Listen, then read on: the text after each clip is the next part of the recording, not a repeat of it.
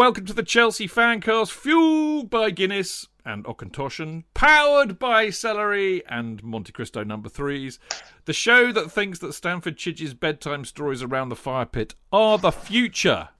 They are the future, absolutely. Now, um, yeah, welcome to the Chelsea Fancast. Uh, as you're probably uh, still aware, we are still in the midst of the international yawn, as I officially call it, um, which means there's no per se no Chelsea matches to talk about. So I thought, as in true style, it would be fun to do a bit of a Q and A. Uh, and actually, what I thought it would be even more fun to do would be to do a bit of a Q&A with lots of our friends uh, from the Discord group, which is, of course, born out of the the uh, the Patreon uh, group. Um, and that's what we've done. I will introduce you to them later. But before I do all of that, um, it's time to introduce the title of the show, which I've mysteriously called SOTU. Now, all of the Americans amongst us will know exactly what I'm talking about. The State of the Union. But actually, if you swap it round, it's actually Chelsea Fancast number 808, State of the Union. Those who appreciate their English music will understand what I've just done there. But either the way, tonight is the night to talk about the state of the Chelsea Union, and with me, as ever, is the wonderful Jonathan Kydd.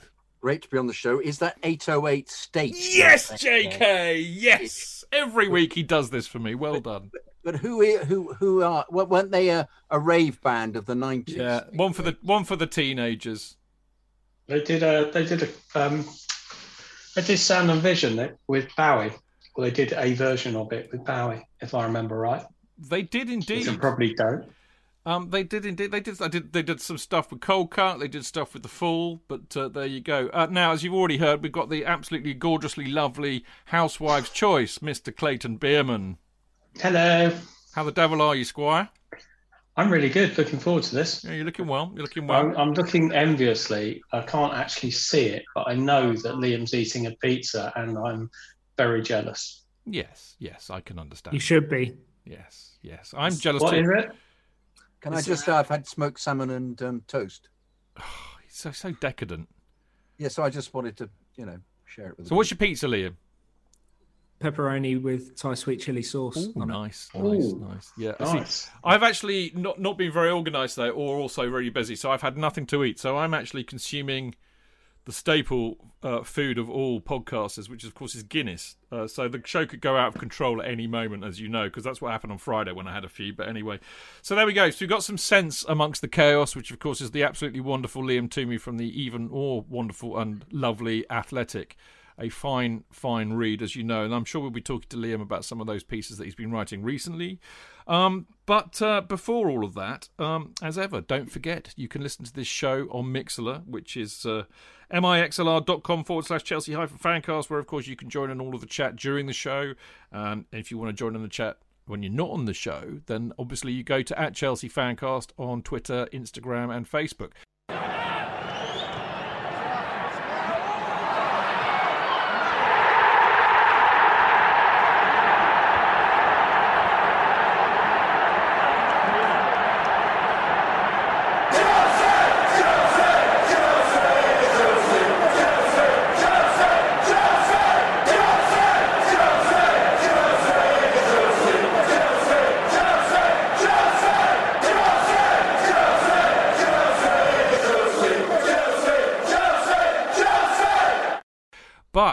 We have lots of people in the house with us tonight, which is wonderful. And most of them, of course, we, we know from Mixlr because in fact they're probably all in there now because I know a lot of the people who are on the show do a bit of double gig when they uh, they listen to it and uh, are on it and be on Mixlr at the same time. But uh, we've all we've also well, I'm delighted to say that most of them are all Patreons as well, as well as being on our wonderful Discord group. So we we chat to each other 24 7 now, which is fantastic. But I'm going to introduce them all. So if they'd like to unmute themselves when I do, and they can say hello to the Chelsea Fancast world in no particular order, uh, it's lovely to see you, Daryl. Hi, Church. Yeah, good evening, evening all. Lovely to see you. Lovely to see you. Uh, we have the wonderful Kenroy Justin. Cheers, my mate. Uh, Wagwan, what's going on? What's going on? All the way from St. Lucia. Lo- oh man, I'm so jealous. JK is very excited to see you, Kenroy. I can just look at his face. the Barry Davies kind of style. Just look at his face. Uh, brilliant to see you, Kenroy. Uh, the lovely Paul Burgess is with us. Good evening and welcome. Lovely to see you, Paul. And we've got we've got the legend, the legend of the Discord group. I have to say, uh, is Mister Chev. Unmute yourself, Chef. There we Hi, go. all. How's things? I'm joining Chidge with the Guinness. Oh, good man. I knew you would be. I knew you wouldn't let me down. We've also got the lovely Pierre, who many of you on Mixlr will know as Keep the Blue Flag Flying High Int North. Yes, good evening. Um, I'm a bit of the baby of the bunch here. I was just about still in nappies when Abramovich bought the club. but yeah, it's brilliant to be here. So, evening, everyone. It's really, really good to see you. And uh, we've also got an old friend of ours, the lovely Yaron Levy. Hello and shalom from Israel. Great to see you, Yaron. Last time Yeah. I think I saw you, Yaron. you'll correct me if I'm wrong, but I'm sure the last time I saw you was when we beat United in the Cup, didn't we? Uh, in- I think it was before the 2017 FA Cup final against Arsenal in Victoria Pub Yeah, Yeah. yeah, yeah. Oh, it was Yeah. the Arsenal, the one we lost. See, thankfully, when thankfully they ruined our double. they Yeah, ruined our that time. double. You see, I, I, I've, I, as you could tell, I've expunged that final from my memory, and I just presumed it was the the United win that I'd seen you at. But yeah, I did see you in the Victoria pub. Absolutely lovely to see you again. Uh, we've got Jason Gasworth with us, Hey guys, good afternoon, good evening. Here from the states. Atlanta, Georgia. Appreciate you having us. Lovely. Appreciate you guys doing this. This this looks like fun. Yeah. Oh, you we haven't even started yet, Jason. So there you go. And the and the and the pizza does look good. It does. Yeah. Yeah, you, you'll notice that I'm taking a long time to introduce you all so that Liam has a chance to eat his pizza. Uh, great to see you, Jason. We've got another very old friend, probably one of, uh, I mean, I, I hesitate to say this because I always get shot down in flames, but if I was a betting man, I'd say that our next guest has been listening to the, the, uh, the podcast longer than anybody on here, and he is the wonderful Brian Justman. Hey, everybody. Uh, good to see all my uh, friends from Discord on here and um, glad to um, make you all jealous of our beautiful weather here in sunny California. Oh, whereabouts in California, Brian? I'm in a town called Roseville. It's a suburb of Sacramento, about 10 miles away from Sacramento, Northern California. Yeah, near all the good wine. Yep. Mm, And the good beer. Oh, I'm very, very, very jealous. Great to see you, Today's mate. a good day though, Chidge. Today's good. The temperature's 60 degrees and it was really sunny. It's good for us. What here? Yeah, it's good. Yeah, I mean it's always warmer in London because you get that what I call that nuclear warmth. You know, all those So you haven't bodies. got that in. You haven't got that in Winchester. That's been warm and sunny, but you know, fresh Oh, okay. is what how I would call it. Fresh. Apart from at Tesco's, which I had to endure for an hour this afternoon. But anyway, less said about that, the better. Uh, now I know we've got another chap here who originates from here, but is also living in sunnier climes. Mister Loz, Loz himself. Hey, gentlemen, good afternoon from the uh, Englishman who didn't make it to New York but made it to Toronto. Close enough, I guess. and it certainly beats Lewis Trust Building. So we've come a long way and looking forward to this evening. Oh, brilliant stuff. Great to see you, Loz. And another old friend of ours. Well, not old, not so much of the old, but definitely a lovely friend of ours. Jonathan and I know very, very well. The absolutely delightful Claire McConnell. Well, hello. Um, also from Toronto. I'm really excited that there's another person from Toronto on the show. I had no idea. Now, whereabouts in Toronto are you? You, you, you were. Well, now I'm trying to remember because Rush did a song which outlined lots of boroughs in Toronto many years ago. Sorry, I'm getting all kind of geeky and nerdy on you. Uh, I have not heard the Rush song, Lakeside Park. an area called the Beaches, which Beaches. is by the lake with a beach and a boardwalk. Lovely. Uh, there's a, is. I've been to Toronto a long, long time ago. It's about time I went back. Uh, Claire, always a delight to see you. Uh, now, last but by no means least, a young man who has become a legend on the Discord group. I think everybody I'm looking at now would probably, they're all grinning from ear to ear saying yes because they know who I'm about to introduce. Uh, we know him on the, the Discord group as Mr. Stick, but he is in real life Brandon. Hello, Brandon. Hey all, Hi, I'm here in Baltimore and uh, happy to be on here. I'll try to try to talk a little less this time. Don't worry. You see, you have no fear tonight, Brandon, because I can always mute you, unlike on Discord. but it's really lovely to see you. So there you go. So we've got a lot of people in the house. Lovely to. It's really lovely to have some people to kind of like you know, kind of do the show with in a in a much larger sense and ask, hopefully, ask us loads of questions tonight. But Uh, in fact, what we're going to do tonight, for part one, you know, we, we're going to dedicate a lot of this to the return of the fannies. Uh, Chelsea and America bullied me into bringing them back, so I, I, agreed on the on the basis that it would be once a month. I've got the results in from those, so we're going to go through those, have a bit of a chat about that. Um, hopefully, we'll have a bit of time to uh, have some questions from our audience as well. Part two, all Q and A. Just fire your questions in. The thing to do, as you know, I told you before, just stick them in the chat room, and I'll and I'll bring you in one by one. Uh, part three, there are some emails. I'm delighted to say, uh, and I'm even more delighted to say there is one, Jonathan from Midshipman Bayou. Ah, yes, yes. And it befalls to you to read it, even better. I must get the appropriate accent. Yes, that. indeed. Uh, get your get channel your inner midshipman. Aha. No, that's your inner pirate. Okay, yeah, okay. The alternative one then. I don't know how you channel your inner midshipman, but I think they're very like that, aren't they? I don't know. That's more lieutenant. 19, 1930s midshipman would be like that. I'm thinking Charles it's more hornblower. Mutiny of the Bounty. Yes, yeah. Hornblower, they all spoke in, in mid Atlantic. They'd all be speaking like that, you know? No. Yeah, yeah, because that was um, a Raoul Walsh film. No, no, I'm thinking of the series, not the film. Oh, the series, yeah, I went up for that. I didn't get it. I don't want to think about it. what part did you go up for? Oh, who knows? Various various captains and and, and sailors who every time I went up for it, I failed. I didn't get it. So, oh, uh, I'm really gutted. I'd have loved it even more if you were in it. I'd love to have been in it. Thank you. There we no. go. Yeah, there's always a tale. Uh, part four, we're going to round up as ever with more questions from you lot. So get your thinking caps on. Uh, I mean, obviously Liam is is.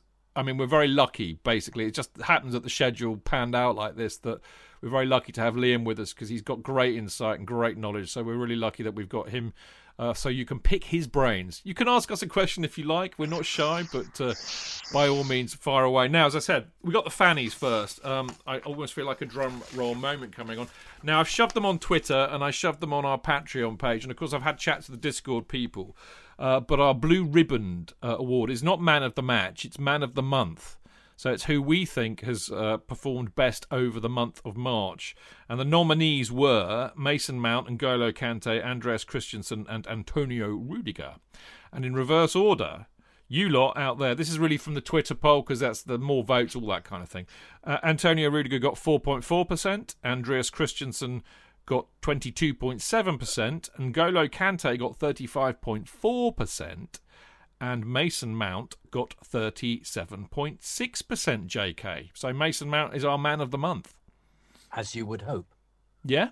Yeah, yeah, brilliant. Fantastic. I voted for Kante, actually. But didn't you love the way that the um, Albanian coach went up to him at the end of the England game and congratulated him? I thought that was a lovely moment. I thought he's our next manager, JK. Oh, is that the reason? Mason Mount. That's the reason why. I didn't know. No, no, the Albanian, no, the Albanian coach. Yeah, that makes sense. Yes, of course he would be. He was just telling him, wasn't he? What's his name? Because we, we're surely only a couple of weeks away from the next manager. Yeah, because Tuchel's asked for about six players and Mourinho said no, and so he's leaving. Yeah, yeah. yeah. yeah. Okay, I'd like to pick up on that later. Um, Clayton, yeah. it's it, it, you know I don't know if because uh, you weren't on when we were doing these, but I'm, I'm, do, do, would you broadly agree with those positionings? No. Which way did you go? I wouldn't. I would have gone Kante first. I would have gone a dead heat between Christensen and Rudiger, and I would have put Mason bottom. Uh, but I would have probably had about 5% between all of them because it's very close. But that's how I would have gone. Um, I think that N'Golo Kante's against Atletico Madrid is probably one of the best performances by a Chelsea player I've seen in the last decade. Yeah. Absolutely outstanding. And, and for that reason alone, I think the improvement of Christensen and Rudiger is just beyond all belief. Uh, and Mason just does what Mason does. And I'm not saying that in a sort you of. Uh, him, you did sing him. I am dissing him, yes. you are. Uh, I'm, I'm like one of those very sad you, people. You are, you are, you are Mason yeah, Mount out on Twitter, aren't you now? I am. I'm just about to change into my T-shirt, which got a big, big red cross against Mason. No, I mean Mason Mount's just great is great. But I do actually think that if we're looking at last month, I'd, I'd say those guys have, I wouldn't say they've outperformed him, but I'd, I'd say that they're as good as, if not better, I think, just from the last month. Mm. If you're talking about player of the season, I don't think there's any no, no any discussion and, at all. and we were I mean, actually, funnily enough, I've got my. I'm sure Liam's got his too. I've got my email from the football writers. Uh, is it, is it, it's the association, isn't it, Liam? Yes. Yeah, because we get to vote. this afternoon, didn't it? Yeah, we got from dear old Macca. I, I'm I, I worked with Macca years ago. He's a really lovely bloke. And weirdly, this is Paul McCarthy. He used to, to be the sports editor of the News of the World before it went pear shaped. But I had him on a TV program years and years ago, and then I discovered that he, he he comes from just up the road from me. And even more bizarrely, my best mate is really good mates with his brother-in-law. I mean, talk about six degrees of separation, but he's he's a fine, fine gent. Uh, Funnily enough, I'm gonna I'm gonna vote for Mount in my Player of the Year, actually, Liam, which may be a bit biased and controversial, but I really think he deserves it. But uh, where would you have gone on the Man of the Month? Yeah, Clayton made a very good case for Kante, even if his anti-Mount bias have just bled through at every turn. Um, but no, Only uh, got one game. Like, I mean, come on. No, get him out of my get him out of my club. I think Kante has been consistently excellent um, in the last few games. He really looks like the Kante of old, and uh, and he seems fully at home in the system that Tuchel's built as well in the in the double six as Tuchel calls it. Um, he he's always looked best in a midfield too, and now he's just got license to roam everywhere and destroy and and he's a much better passer than people give him credit for. So I'd probably go for him first, but Mount is always in there, isn't he? Every month.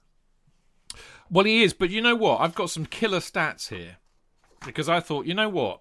I, I mean, I, I was I was actually basically prompted by the fact that I could see how the voting was going on Twitter, and everybody was going for Mount. And I'm thinking, well, I love Mount, and, and I would always vote for Mount no matter what. But the reality is, I don't think he's been as good as he normally is this month. So I went through a few various websites. I will not reveal their names to protect the innocent or the guilty. Uh, to look at their player ratings over the month, and I did an accumulated uh, rating score for each of our nominees. And you, the interesting thing is, is that Rudiger came out. So basically, there were one, two, three, four. There were five matches. So I just added each of their ratings from each match that they played in together. Rudiger got twenty four, right? Mount got twenty eight. Uh, Christensen got 31 and Kante got 37. And the reason for that, so basically just to give you the matches, for Sheffield United, Christensen got 7, Kante 6, Rudiger didn't play, Mount 6. For Atletico Madrid, Christensen didn't play, Kante got 9, Rudiger got 9, Mount didn't play. Liverpool, sorry, Leeds, Christensen 7, Kante 7, Rudiger 7, Mount 6. Everton, Christensen 8, Kante 7, Rudiger didn't play, Mount 7 and Liverpool, Christensen nine, Kante eight, Rudiger eight, Mount nine. So I thought that was really interesting. But it, it the, the other thing was it kind of validated the hunch that I had that actually Kante's really put in some, some superb performances for us this season. And I mean, you know, people were saying in the Atletico match, you know, absolutely back to, to kind of prime Kante. So I'm, I'm a bit. I mean, it was close. You know, there's like a few percentage points in it, and it, I think it could have gone either way. But I reckon Kante deserved it, Liam. Well, Chidge, I wouldn't get too scientific on those player ratings because, as as someone who started my career doing player ratings at matches, Yeah, but you you, know, you get to you get to about ten minutes before the end of the game, and you think, "Oh, what did the right back do?" yeah, who and you can't right back? remember anything. Yeah, I- you can't remember anything they did well or badly. So that's a six. I, I well, or it's a five, depending on where you are. But Uh, it, whenever you see a comment that just says "worked hard," they journalists didn't watch them. I know, but you know what? That's exactly why I didn't go to any of you journalists for the ratings. I went to the Oh, geek, went- I went to geeky nerdy websites. Okay. Stats stats people. Yeah, So fair don't tell anybody because we all know I have to keep my reputation up as a man who hates stats. but actually, I did some geeky homework. But there you go. As I said, it was close. Right, Guinness moment uh, of the month. Uh, the nominations were uh, Mendy's save, stroke Z, because I think he did two: the tip over the bar and the one where he kind of changed direction and palmed it away. Mendy's save Z. Pulisic's amazing skill where he took out three Sheffield United defenders and then hit hit it straight at the goalkeeper. That wasn't part of it, the hitting it straight at the goalkeeper. Uh, and Mount's goal versus Liverpool, and the results were this one was a absolutely runaway winner. Mendy's save got 12.8%. Pulisic's skill against Sheffield United got 14.2, and Mount's goal against Liverpool got 73%. JK, I mean, I was I voted for Mendy. Actually, I thought he deserved it, but there you go. What do I know? I, th- I thought you added the Mendy because you couldn't think of anybody else. I thought it genuinely was fantastic, and it made a massive difference to the match, as in it kept us in it. I think Brandon just flashed up the moment of the month on his on his background. Oh, That- really? I missed that. I'm, I'm not on Brandon, so what's he Li- done? It was a little gif of the Thiago Silva. Oh, oh, oh, oh well, yeah. You got to wait, Brandon. Wait, that we're not on that one yet. That's, no, that's the other moment of the month. That's the Liam. that's the embodiment of what everybody always gets wrong. Guinness moments, moments of brilliant skill in the match that make me kind of go, oh.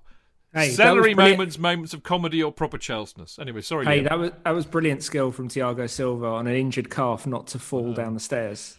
Well, that actually is our our hottest uh, or closest thing, but I'll get to that in a minute. Clayton, what I mean, I, I, I'm not disappointed because I, I think Mount's goal definitely made me go oh, and in a slightly sexual way. But I, I mean, you're a goalie. I, I, I was, I mean, I hope you're impressed the fact that I voted for Mendy. Yeah, no, I, I, I am, and I'm, I'm impressed that you actually put it in there. But I actually voted for Mason Mount, Bloody even, even though I hate him and I want him out of my club. Um, I just thought that was a spectacular moment. I really did. I thought that was uh, that was worth voting for. I mean, both Mendy saves against Leeds were superb, but yeah, no. And, and, and Mason to me Pulisic was brilliant with, with that skill. Though. He was completely brilliant, Pulisic. But he should just have, you know, the fact that he didn't score and he just rather pathetically attempted to chip the goalkeeper who was standing up at the time, which was a bit foolish, was uh, took the gloss off it for me. Did make me go. It made me go oh though. I Well, yeah, it. but we went. We, we, we I tell you what we did. We went. We went. Oh, look at. Oh, for fuck's sake! That's the story of your life, JK. That's what isn't we it? did. Yeah, cheers. completely. All right, last but by no means least, just to keep Brandon happy, uh, maybe he can get the GIF up again. I have to say, he's a. I mean, what what you may not know is that Mister Mister Stick. As we, uh, can we refer to you for the rest of the evening as Mister Stick? Just nod. Nod. You can speak. Speak. Speak. That'll do. There you go. Uh, yeah, Mr. Stick. uh, He he comes out with these amazing uh, graphics and uh, pictures of stuff that puts me right on most things. It's really lovely to see him putting it in action with his backgrounds. But anyway, celery moment, which of course is a moment of comedy on or off the pitch, something that makes your old Uncle Chidge laugh. Or something that evokes proper Chelseness, what we would say evokes the spirit of what being Chelsea is all about. So, uh, in that vein, the nominees were Rudiger and Zouma basically telling Hermoso where to go after uh, Rudiger took a dive, having been elbowed ferociously and suffering from a broken uh, sternum. Um, after Savić got sent off, basically he got him sent off, which I made, really did make me laugh. Uh, but not as much as him and Zouma. I mean, Hermoso tried tried to have a go at Rudiger, and Rudiger wasn't having any of it. Then Zouma piped up and basically waved him away. Off you go, little boy. Or I, I should be naughty and swear, but it it had written over it, "Off you fuck," which I quite liked. Really dismissive. So that was one nominee. The other was, uh, as Brandon is clearly a favourite of, is a lovely moment actually uh, towards the final whistle when Emerson scored the last minute goal. Uh, Silva, Jorginho, and Mount, who all, all were not playing for various reasons, were seen uh, absolutely celebrating wildly on, on the uh, the east uh, lower east stand terrace, very near to, to Liam, no doubt. Um, and then finally, uh, a moment in the Liverpool match where um, I think he'd, somebody had fouled him. I can't remember who fouled him now, but Rudiger, Rudiger pushed him over. Oh, that's right. Rudiger pushed Mane over. The ball went loose, and Kovacic approached the ball and basically blasted it at Mane's head, which, I mean, actually really did make me roar out loud. So you'll not be surprised to know that that's what I voted for in my. Uh, and me too. Yeah, so you I don't vote- understand why why the why the, the referee they didn't look at it on the video. Perhaps it, he managed to make it look Kovacic. It's the as if he classic, was but actually accidental, ref. passing it. Accidental. Passing it, yeah. Is it? Is yeah. it because the VAR couldn't believe that Kovacic would hit the hit a target? Liam, you, you, just to show that great minds think alike. I remember when we talked about it on the show. I, I said it's the only thing he's got on target all season. So there you go. Budum tush. He was an inch away though, Chidge, so it would have been quite difficult to miss. Really. So um, I'll reveal. I shall reveal the votes, uh, which were twenty five point seven percent for Rudiger and Zouma, thirty six point four percent from uh, for the players celebrating against Atletico Madrid, and thirty seven point nine percent for Kovacic shooting the ball at Mane. And I will admit here that uh, I actually, because I have five Twitter accounts, I voted from all of them to make sure that this would happen. because at five o'clock this evening, they were dead level. And I'm not having that because I thought Kovacic shooting the ball at Mane was bloody hilarious. and and, he, and I, I, I love him forevermore for doing that. So there you go. If you look at Silva, uh, actually uh, on the on the film there, he looks as to me as if he redoes his calf by by uh, stepping backwards. He, he injures himself again actually in that moment there. If he does it, oh, out there it is, just there. Yeah, I know that yeah. feeling. It's like me walking up the stairs at home. Liam, were you that? Were you at the? You, I presume you were at the Atletico match. Um, oh, I'm trying to think because Simon and I alternate. So, uh, mm, no, I was not. No, I was at the she- I was at the Sheffield United game. I wasn't there. Yeah, so you'd have had a pri- you'd have a, had a prime view of that. Right, uh, we've done about nearly half an hour. I'm just wondering if uh, any of would any of you in uh, in our Zoom session like to uh, chip in on what they think about the uh, man of the match or month man of the month salary or Guinness moments? Just unmute yourself and bark, and don't do it all at the same time because there's not enough room to do it on the chat room at the moment. I'll give you five seconds. One, two, three, four, five. There you go. Time out. Oh no, there's always one right at the end. Who was that? Speak. I just thought it was funny how Chid said um, uh, Kovacic, Kovacic's shot was his only shot on target all season at Mane's head. You you like your I, well, thank you for liking that, Kenroy. It's nice to be appreciated, but uh, it was bloody funny. I mean, I I mean, it's not often you get the chance to laugh out loud during a game because we're all so like tense and like. Ugh.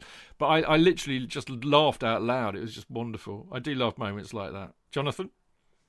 Um, well, I, I, I wasn't really surprised the way things were going because Mane couldn't couldn't deal with Rudiger at all. So it was like the icing on the cake, wasn't it? I thought, oh, he's just pushed him over. Oh, Kovacic's kicked the ball at his head. Oh, well, that makes sense. Yeah, that because he's been. Uh, I think at half time, Klopp put his arm around Mane because Mane couldn't deal with Rudiger at all. I mean, Rudiger's getting slightly mad. In the German game this week, apparently he was. Um, he was going up to the opposition players who he'd uh, blocked the shots from and shouting at them in uh, in um, um, well disbelief or just German. the fact that it was it was yeah in German obviously obviously in German yeah but uh, I was thinking more his attitude it's got something of he, he's just getting more and more confrontational I'm slightly worried that he will explode at some stage but it has to be said that uh, um, he's improved out of all proportion and um, it must be down to Tuchel. I'm actually worried, in fact, that the picture of uh, Silva celebrating may be what we remember him for if he's not offered another contract and he's too injured to play again for the rest of the season.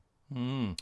Well, look. Um, before we go to a break, um, I do. I mean, I, I I'll ask them because. Uh, uh, well, Brian had his mic off. Uh, Paul's got his mic off. Jason's got his mic off. Yeah, I just wanted to say real. Um, I guess the only thing we could be thankful for is that Klopp didn't say he could have killed him. I think that's something uh, Sir Alex did a long time ago. You know, thank God he could have killed somebody. And uh, Sir Alex, Sir. Alex being Jason, Sir Alex being the bloke who threw a cup of tea. At, oh no, he threw a football boot at David Beckham, which hit him about here and left a scar. Did you know he that? kick- he kicked it, didn't he? He kicked it. Yeah, yeah. Incredible aim. I recreated that. on, I recreated that on, for a TV program I made, Liam. We actually recreated, like you know that you get on Crime Watch, those recreations of crimes. We did it like that. Did you have to get a load of extras to act horrified when Well, on, we- on impact? Sadly, most of the extras that we had who were kicking the boot were like Kovacic, so it took a lot of takes. uh, we also had Paul. Paul, you got your mic open. Do you want to ask something, mate? Yeah, I just wanted to say I'm glad to see that the Chelsea players have now got a bit of bullying in them. Just sticking the boot in. We ain't seen that for a while, and it's it's what we need. In the days of old, we used to have it, and it's good that all of a sudden we- they've got a bit about bite, bite about them now. They they were they were great in that Atletico match. The shithousery is back, and we love to see it. Pierre, you're the last one. If you want to ask something, and then I'll go to a break. All right.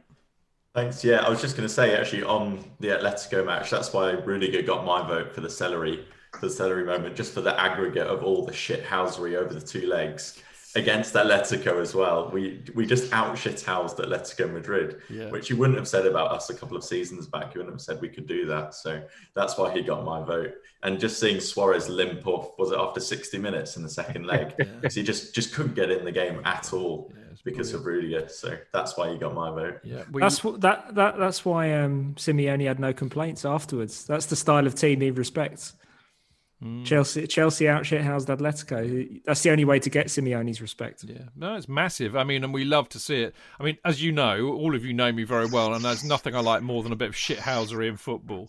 Uh, and I and we were the masters at it for a while, and then Atletico kind of took the mantle. So to do it to Atletico, I thought was that was a real kind of Chelsea are back moment. Now we will be back uh, in a minute for part two, but before we do that, my usual plug for a very wonderful thing. Uh, I say very wonderful logic because uh, Clayton and I both write for it, but it's the CFC UK fanzine. A new edition will be out very, very soon. I know this because, like Clayton, I delivered an article to He Who Must Be Obeyed. Uh, at uh, actually, do you know what, Clayton? I got mine in. Uh, I got mine in before doing the show on Friday. Earliest I've done it for years.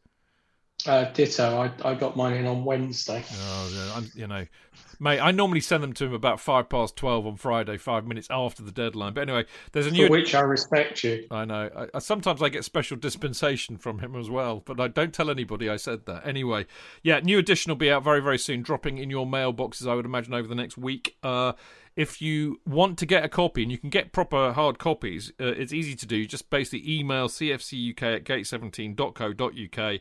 Uh, each copy's two quid, which includes first class postal delivery.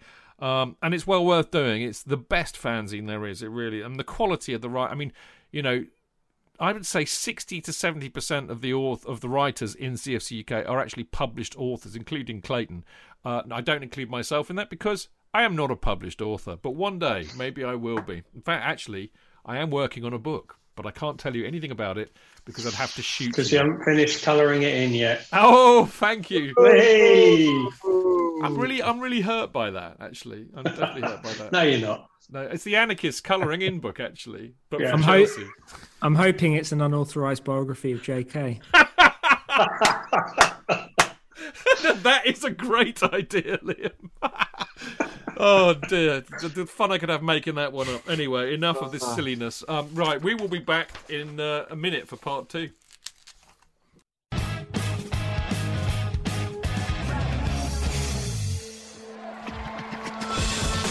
Real fans, real opinions. I'm Jason Cundy, and you're listening to Chidge and the boys on the Chelsea Football Fancast. Total nutters and proper Chelsea.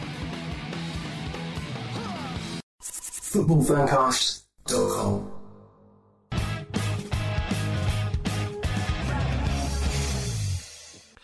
Right, welcome back. This is the Chelsea Fancast. Uh, it's uh, a special edition tonight. I'm obviously Stamford Chidge. Him down there is uh, Mr. S- Mr. You're not Stamford Chidge. I'm Stamford Chidge. You're Jonathan Kydd, aren't you? Oop. Yes, and then the lovely Clayton Beerman, the housewife's choice. Hello. And the uh, the brains of an otherwise no brain outfit, Mr. Liam Twomey from the Athletic. Hello. Hello. Right, so there we go. So we're in part two of what is I'm calling a State of the Union. Thankfully for you lot, that doesn't really mean I'm going to be sitting here for two hours lecturing you. Uh, uh, thankfully, we've got more intelligent people to do that. But actually, the real special thing about it is we've got loads of guests. We've got loads of people from all over the world. People that uh, are Patreons and are in our Discord group who who we we see every week in Discord and on Mixlr, and they've uh, they've come to join us tonight. Uh, I shall briefly name check them all because I'm I'm very kind and generous, but they are in no particular order: Brandon, Brian, Claire, Daryl, Jason, Kenroy, Loz, Paul, Pierre, and Chev, and Yaron has managed to log himself out, so I shall log him back in.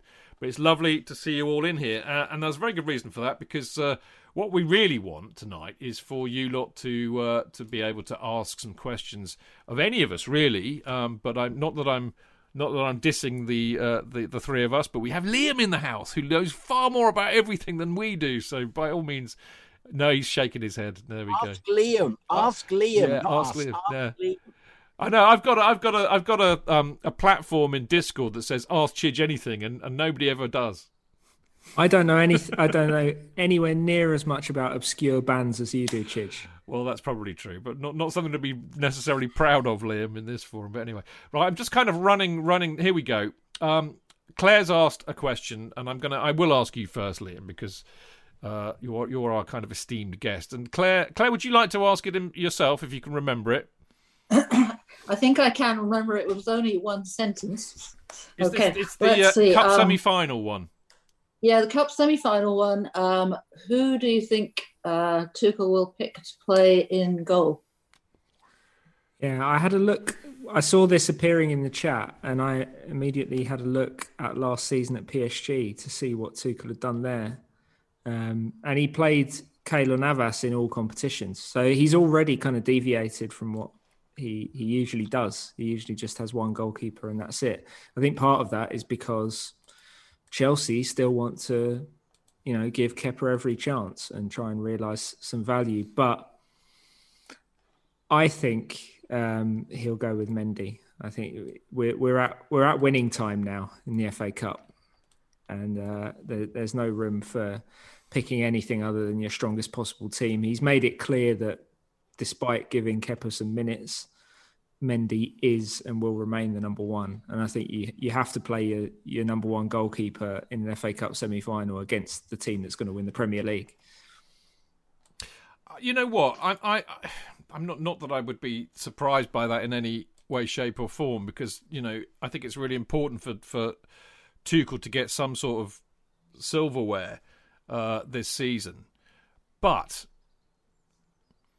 I just I have a I don't know why Liam, but I've got a, seek, a sneaking suspicion he might play Kepa.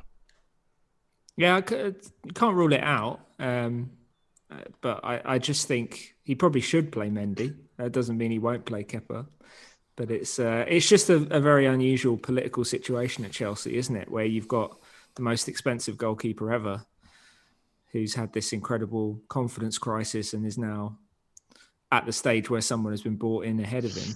Mm. And and Tuchel has inherited this situation, so I think it's a it's a very difficult one for him to navigate. How how how really? I mean, you know, you know this better than us because you you know you you're closer to the club than we are in some respects, but how realistic? I mean, how real are the politics at Chelsea in terms of, you know, any any pressure being put on on on Tuchel to play certain players like Kepa? I don't think it's as explicit as that. I don't think there's anyone at the top of Chelsea who will be texting the manager saying this player has to play. Um, I mean, there have been instances in the past where you know certain managers have have said you know interactions they had with Abramovich, but it doesn't seem like that's the way the club functions anymore. But when a club spends as much money as Chelsea did on Kepa, as they've done on Kai Havertz, um, and I'm not comparing those two situations because Havertz just had a little bit of a slow start. Um, there is there is institutional commitment at every level of the club to seeing a return on that investment and part and a big part of the coach's job is to make sure that's realised on the pitch. And I think a bit it we know it hurt Lampard that um, that he was so adamant that Ke- Kepa just couldn't do it for him, that just couldn't be his goalkeeper. And it's it was an understandable conclusion for him to reach, given Kepa's performances. Um, but it wasn't well received by the club. You know, he was he was told, "Why didn't you put an arm around him? You know, try and give him some confidence, building back up again. Um, and of course, the the Havertz situation. There are plenty of reasons why Havertz didn't play brilliantly well in the first half of the season, but I think that worked against Lampard too. The fact that you've got the marquee signing of last summer wasn't looking like a, the generational talent that he'd been hyped as. So that's always a, a, thing. I think it's a thing at not just Chelsea, at any big club. There are people whose jobs and credibility are on the line when you make a deal of this size. Um, so aside from any personal embarrassment, I think that you know there's pressure from the top down to to see these extremely valuable footballers look extremely valuable on the pitch. But it, it's not as explicit as saying, "Tuchel, you must play." Um, you must play Kepa, you must play Havertz, or anyone else. Mm, interesting. Um, Claire, does that answer your question satisfactorily? Uh, yes, it does. I'm worried that you think that Kepa might play. The yeah. thought just fills me with horror. I know, but I'm, um, an, I'm an old drunkard, so don't worry about what I say. Well, I had a conversation with our son Tim about this, and he originally said he'll play Kepa because he's very loyal. And I said, yeah, but what's more important, like loyalty or trophies? And I think the trophy is more important. And I mean, God, if Kepa made one of those horrible blunders and lost the game, I mean, it would just be dreadful. So I'm, I'm just not going to think about what you said, Chidge. Yeah, well, you know what? I think as it's Man City, I, I, I, I you know, I think he, I think his head will rule his, his, his emotional sensibilities. If he was playing Southampton, I think he might have played Kepa. But the fact it's City, you know, they're they're arguably one of the best te- teams in the world, so you can't muck about playing a team like that. Boys, you got anything to add to that, J.K. Clayton? You're, I, I just don't understand why why Kepa hasn't demanded a move. Is it that he's happy with the money? Is he's There's no mar- There's no market for him, J.K. No market at all. Where can he go? No- nobody would buy him. No, I. Well, he's. I mean, he's at Chelsea. Wouldn't let him go for for nothing. You know, they given how much they paid for him, he's on huge wages. Um, and weirdly, just looking around the kind of landscape of European football, there aren't that many Champions League, even top Europa League clubs right now looking for a starting goalkeeper. It's it's quite strange, but that's just the way it is. So the as my understanding was that in the last window, last summer, um, they did look at potential loan options, Kepa's people, but they didn't really see any. Um, and it would only ever be a loan because there's no question of anyone actually putting putting up enough money to convince Chelsea to to just cut bait and, and let him go. Has he been uh, um, making waves behind the scenes? Do you know, Liam, or has he just No. accepted it? He's just. I don't think so. I think he's um, I think he's training. He's being professional. You know, he's he's trying to make the best of it. He's obviously not happy. He came, he he believes in himself, and he came in, you know, willing to back himself to live up to this massive price tag, and it's all gone wrong for him. Um, so yeah, it, he he's clearly not happy with the situation, but I don't get the sense he's being disruptive or anything. No, just knowing his nature, as as uh, Mr. Stick there has been playing up there. His, well, his uh, finest moment, really, wasn't it, when he dissed Sarri?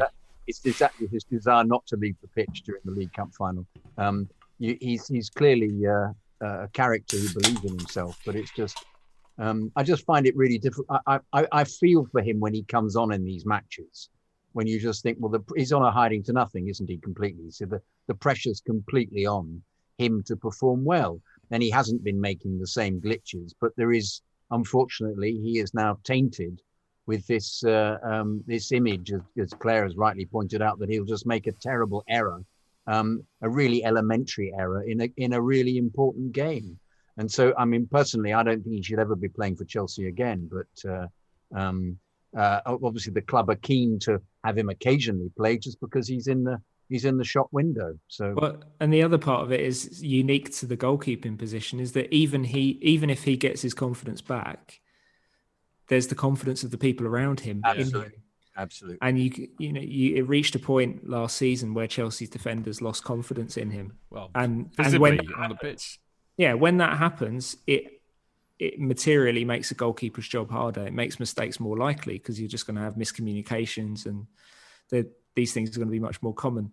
In fact, and, and if the and if the stadiums were full right now, you'd be hearing it in the stadium as well. The anx- the anxiety whenever the ball went near him. Uh, Uh, Clay, and I just say just one more last thing. You just you just wonder, in fact, whether um, some of our our, our uh, uh, view of some of the players was in fact tainted similarly by the fact that he was being so bad in goal, and they were really really reluctant to uh, to pass to him or involve him. Whether their game their game de- deteriorated because he was the goalkeeper.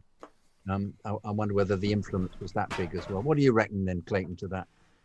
Um, no, like, I, I think I, that was one of the main things was the fact that a goalkeeper and a defence are a team, and they rely on each other. And when the defence has lost all confidence in the goalkeeper, it just becomes an absolute shambles, and that's exactly what happened.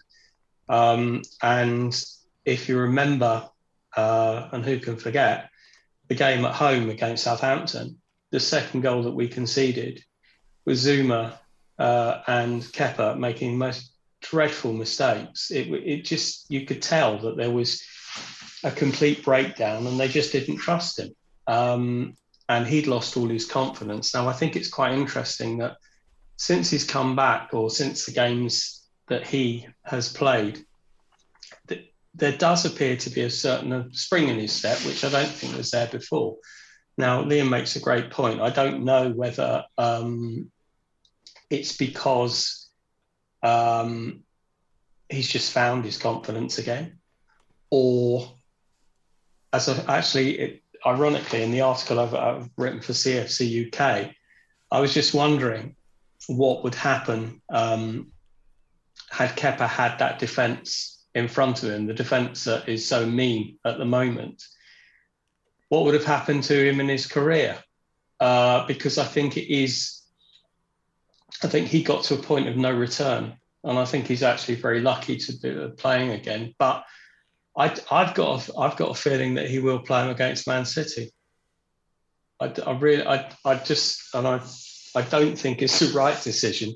But, but one thing does actually spring to mind is the fact that this whole thing about the club and the asset is that if he plays in semi-final against Man City and makes a decent fist of it, there will be a chance of getting rid of him because people will look and not see the broken keeper that we had before for which there was absolutely no market.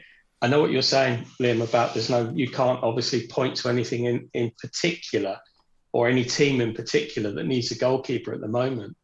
But what goalkeeper, what team would take that goalkeeper? You look at you look at the Premier League at the moment, and you look you, you can't tell me that there's one team who'd say, okay, I'll swap our keeper for Kepa, because there isn't. I think it would be Spain. If it was anything, I think it would be a Spanish club. Um, but it's just hard to pinpoint the Spanish club that needs a goalkeeper. I think his stock in Spain is still higher than it is over here because um, yeah. he he was still Spain number one for quite a long time after his slide started at Chelsea. Yeah, he was still getting picked for Spain ahead of yeah. Fa- fa- he, missed on the last squad. He missed out. The, the fancy being yeah. fancy being a country that has De Gea and Kepa as your number one and number two. Way you know, so England's not as bad as we think. Um, brilliant, well done, boys. Um, uh, I, am going to try and rattle through these people, okay? And uh, Daryl uh, has said that he has a question for Liam, which he might want to wait because Liam, Liam buggered off for a pee or something. I don't know. I just had to switch the light on. No, Sorry, fair enough. Daryl, do you want to do you want to posit your question to uh, the, the right honourable Liam Twomey. Yes, yeah, yeah, please. Um, it's it's more of a general journalism question rather than a Chelsea question because obviously chance to speak to a journalist. But um, I'm reading a book. I think it was Clayton that put us onto that book, Chidge, the In My Head, Pat Nevin book. No, it was. Um, it, well, it might have been actually. Was it you, Clayton? Yeah, it was because I mentioned that I was supposed to. Um, there was a webinar that got cancelled. But yes, that, that I mentioned that. That's exactly right. Yeah. Um, but in that book, Pat was talking about two types of journalist. Sort of one that was very into the game, wanted to learn about the game, but the other side, the lazy journalism that just wanted to bang a thousand words out, go on the piss with the, you know, back in the 90s, this was written. I was going to say, it's a bit like me, Daryl. Go yeah. on the piss, bang a thousand just, words out. Yeah, there you go. That'll do. Yeah, yeah, that sort of thing. But it just struck home this week. Simon Johnson put a, did an article with an interview with John Obi Mikel, and within oh, it must have been hours, Daily Mail online, um, yeah. several online, they sort of cherry picked a little bit of it, yeah. got a headline, and just banged it out. It was just like it just seemed lazy journalism. I just don't what Liam thinks does he feel flattered when they sort of grab their pieces and reprint them, or is it you know get your own? It's a it's a double edged sword, really. Um, I mean, it's free promotion for the athletic, which is a good thing, um, especially when we're you know we were starting from scratch originally. So any anytime as long as we're credited and linked, yeah, you, then that that's the crucial thing. Um, we're at a stage really where aggregation, which is what it is, um, where you just aggregate certain bits of an article and um, it's just common practice in the industry. Now, when I started in the industry, I, my first job was at Goal, um, and I did that. that was, it, it's kind of it's things that most most organisations that rely on web traffic um, yeah. have have to do it. They were all online. Obviously, they were all online bits. There was nothing printed. It was yeah. It was just, you know, they cherry picked the bit about Barcelona and the dressing room kicking off at, yeah. in 2009. It was just a big headline within hours of it being yeah. posted on the Athletic. Well, the frustration is that the, the the frustration of it is that on the athletic we write thousands of words for a reason. It's because we can put a bit more nuance and context into things that other people can't And it, necessarily and it do. takes the And others then- longer to read them. yeah exactly. And that, but then you know you are taking something out of its context and running it on its own because it's a sexy headline. And i know why people i know why it's done because that's just the way yeah yeah of course. And that's like unfortunately that's the reality of journalism and it's also why the athletic exists because we need to find another way to to make quality journalism actually viable as a financial model the the reason why this is this exists is because if if you just wrote a thousand words um, and had, had a really nuanced piece that had kind of a less loud headline, it wouldn't get the clicks, and you wouldn't get value for it. So you need some sort of system where people pay for what they want to read. Yeah, Yeah, absolutely. Yeah, I, I subscribe. I, it's fantastic. Mm. It's, yeah. It I'm is just- great, great articles. I'm just hoping that I- I'm hoping for the sake of the industry that it doesn't necessarily have to be the same as the athletic, but I'm hoping there will be more companies like us or more companies that already exist that decide to do things. I mean, you're already seeing other media organizations, you know, the Times are behind a paywall. They do a lot of really quality journalism. The, Tele- the Telegraph um, have a brilliant, a brilliant sports team um, who do some really good stuff behind a sport specific paywall now. So I think it seems to be heading in that direction. And the, the, the, really lovely thing about that is that the Guardian just ask you really nicely if you might like to donate a bit, which is so Yeah. Guardian. I donate. I donate to them because I want to see them still around in five Well, years. I- you know, I grew up. I mean, actually, it's a very. I mean, it might not be an interesting point at all, but I'm going to tell you anyway. But you know, I grew up as a kid. The reason, perhaps, why I do what I do now in this in this domain is because I grew up reading the back pages of the Telegraph, the Times, the Guardian, the Independent back in the day. You know, uh, and I. I mean. Football journalists were as much heroes for me as the players on the pitch. So you know, when I got to meet greats like Liam Twomey, my all my birthdays have come come true. You know, no, but I mean, you know, I mean, uh, no, actually, I'll, I'll share this with you, Liam, because you'll appreciate this. I went out on the piss with uh, Rob Shepherd, who became a great friend of mine, still is, bless him, and Danny Fullbrook too. And I'd gone out gone out to lunch with Rob, and we got absolutely hammered in Soho, as is you know, what that's kind of what happens when you're with Rob. And Rob spotted Hugh McIlvanney walking down Dean Street in classic Hugh McIlvanney pose, which is a great big dark overcoat, hair, grey hair, wisp, wisping kind of behind him, uh, clutching about six newspapers, juggling that with a massive, great big cigar. He'd obviously been on the piss somewhere too. And I said, Rob, that's Hugh McIlvanney. He said, Yeah, yeah, yeah. But I said, No, no, no, it's Hugh McIlvanney, Rob. And Rob said, Yeah, yeah.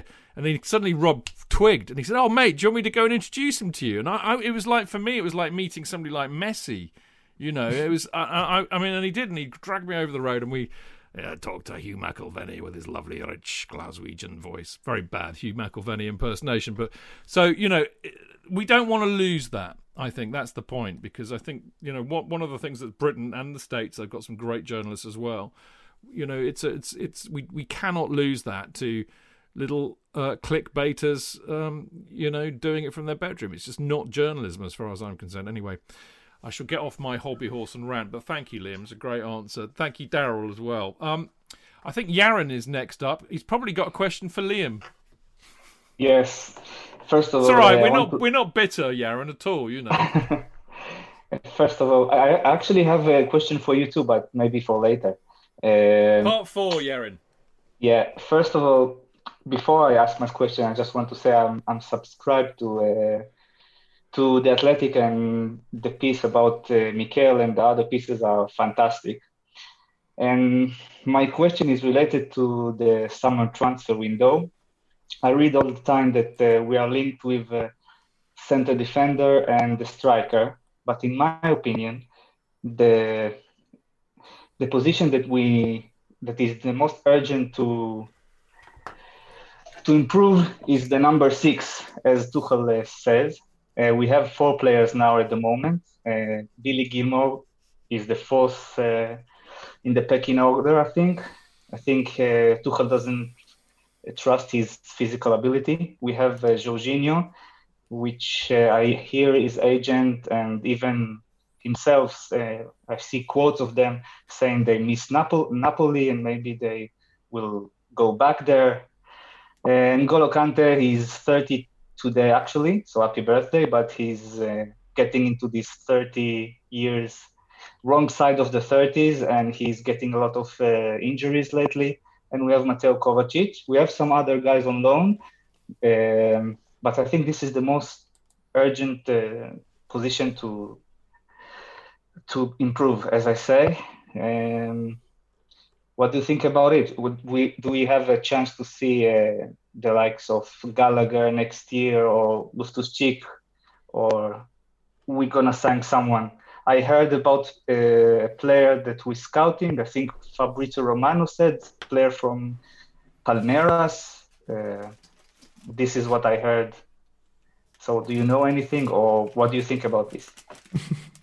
Uh, sorry, I just saw Brandon's comment. Um, th- thanks for subscribing, Aaron. First of all, um, yeah, I don't think Chelsea see it as the most pressing priority. Uh, I understand why you would, because I think you look at those players, and if you're sort of planning the squad three years, well, five years, maybe even just three years down the line, the only one of those top three that you could look at and say they'll they'll still definitely be or they'll they should still definitely be a significant part of the team and the squad is Kovacic because of his age. You know, Jorginho will be significantly into his thirties. Kante will be into his thirties. Um, so it, it, that that position will need refreshing at some point. Um, I just don't haven't heard anything concrete as yet that Chelsea are looking um, to to do that in this window. I mean, Haaland is the dream, the number one priority that, or at least a striker, you know, a, a, top striker to finish all these chances or to work with all these creative players that Chelsea have amassed. Um, whether they get Haaland, we'll see. He's going. He's he has a lot of options. Um, the centre back position. I mean, we were being told a month or two ago that they were going to be looking at centre back, looking hard at centre back. I'm interested to kind of re- revisit that situation with people around Chelsea now because the the improvement that Tuchel has brought at that end of the pitch has been pretty spectacular. Uh, and and all of the defenders that Chelsea currently have, including the ones that Tuchel is leaning on, are going to have big contract decisions this summer. Um, Silva, I think, will probably get another year, if I had to guess. Uh, it's not certain yet, but Azpilicueta, Christensen, Rudiger will all be entering the final year of their contracts. So those are three big decisions for Chelsea immediately, and they've all been key players for Tuchel. Um, and of course, you've got the Tomori Milan option as well. The seen Saar appearing in Guehi. The Guehi. Guehi. I wrote about Guehi a week ago. I mean, if I had to make a guess of what's going to happen to, to him, I think he'll be sold uh, with some sort of buyback option, kind of like Nathan Ake because uh, he wants to play regular Premier League football next year, and um, you know there, there, there's not really things could change at Chelsea, but at the moment it's not looking as if that will be available for him at Chelsea, and he's got two years left on his contract. I'm not sure he's going to sign a new one to go on loan. So there's all of that at the defensive end of the pitch as well. Um, so Chelsea have other things in their head beyond that central midfield position. I Gallagher was mentioned as well. I'm actually looking into his situation at the moment. Hopefully, might have a little bit more to say on that in a, in a couple of days. He's someone who's done very well at West Brom. I think he, he's definitely a, a good Premier League player. Whether he's happy to come in and be be a squad player at Chelsea or wants to go and play regularly elsewhere in the Premier League, it's kind of another sort of Guehi like situation for him. So we'll have to see. But there, there are a lot of players in that bracket around the fringes of this squad.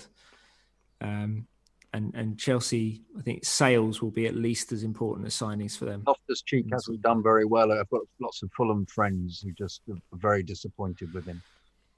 Yeah, it's it's difficult for him, isn't it? Because yeah. he, he had zero rhythm going into it. He coming off a major injury. I know I know the further that gets into the rear view, the less inclined people are going to be to use it as an excuse.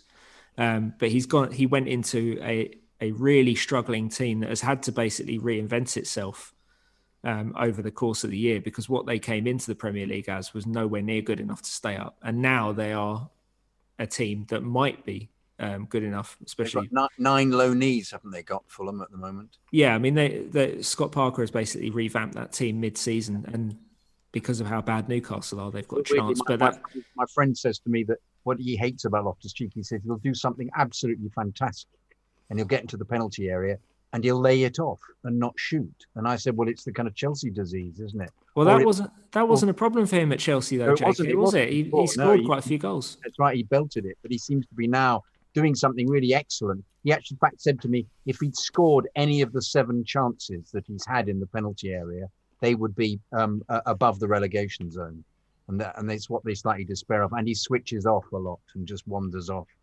and uh, and and so he does it in bursts, which was slightly what was happening. I felt at the bridge, but, but this was this was post injury. I think pre injury we were all really uh, um, thinking that we we had a, a really p- great potential player there, but I think the injury's taken a lot out of it. The injury was so brutal, so brutal. He he was he he was becoming the player that everyone thought he, he could become in that in the final stretch of that season under Sarri, and he deserved to play in that Europa League final. I felt really really bad for Loftus Cheek for that.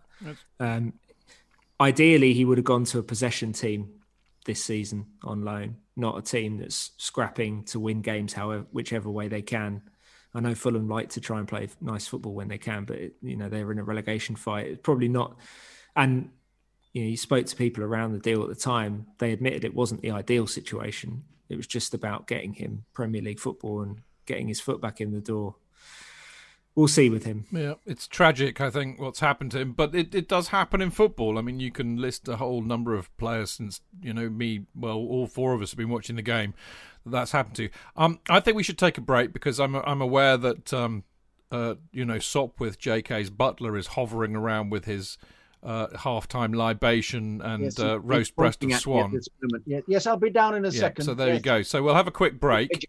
Yes, yes. Um, I mean, actually, because JK will probably go for a pee or something, so we'll have time to, uh, uh, you know, have a chat while that's happening, and then we'll get back into the show. But before we do that, my usual plug, um, timely actually for the uh, the Chelsea Supporters Trust. Um, we had a great weekend, and I'll talk more about it later on about the big sleep out. But uh, um, yeah, they're doing some good stuff at the moment. We had Pat Nevin on the other week as well for a three-hour Q and A, which is just immense. So if you want to join the Supporters Trust, it is five quid to be a member. Uh, what do that What does that entitle to you? Well, that means you can vote in our elections. You have the right to put forward a motion. So if you don't like something that's going on the club, or you've got something that is a real hobby horse, you can get that raised at our AGM. You you can of course attend the AGM. In fact, you can attend any of the special meetings that we have, like the Pat Nevin Q and A, if you are a paying member. Um, but you can also be a non-voting member, and you still, you know, can participate in, in what we do, which is to hopefully try and get the supporters' voice heard by the club. Um, ChelseaSupportersTrust.com. Uh, that's where you can find all the information about how to join. And they are, of course, at Chelsea S Trust. And a very other worthwhile thing to do um, is to belong, or not belong to, is to purchase a share in the Chelsea pitch owners. Because if you do that, that means you'll have a share of the freehold of the stadium, and that will protect it from being sold to a property developer or other pernicious being in the future. Because the uh, object of the exercise is to make sure that we have football played at Stamford Bridge forever. Uh, the shares are priced between 31 quid and 210 quid, depending on what kind of share you get. So the cheapest is an electronic one, uh, right up to a, a signed, framed one, and you get it presented on the pitch. But uh, go to the Chelsea website and search for Chelsea, Chelsea pitch owners, and it will all be there. Right, we're um, great questions so far, people. What I'm going to try and do for the rest of the show is I'm going to try and make sure you get at least one question in each, um, because I've just looked at my new messages and it says 57. And and uh, much as I would love to be here until four o'clock in the morning, it ain't going to happen. Uh, so I shall try and cherry pick, but make sure you get at least one chance because that would be lovely if we could do that. But uh, we will see you all in a minute.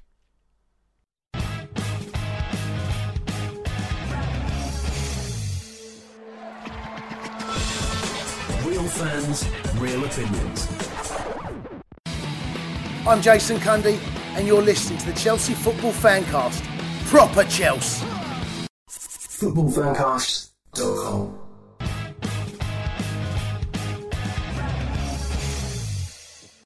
Uh, welcome back. This is the Chelsea Fancast, part three. I am Stamford Chidge, of course, and I have with me uh, the wonderful Jonathan Kydd. Lovely to be on the show with uh, all these wonderful guests. Mm. we have the lovely Clayton Beerman. What he said. What he said. And of course, we've got Liam Twomey from The Athletic. Hello.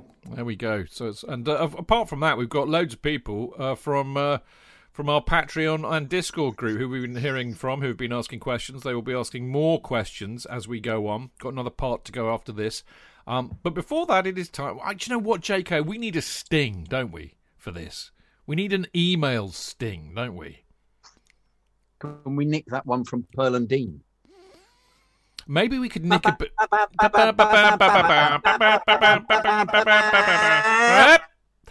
I was thinking more Jackanory, actually. Oh, okay. After that big build up.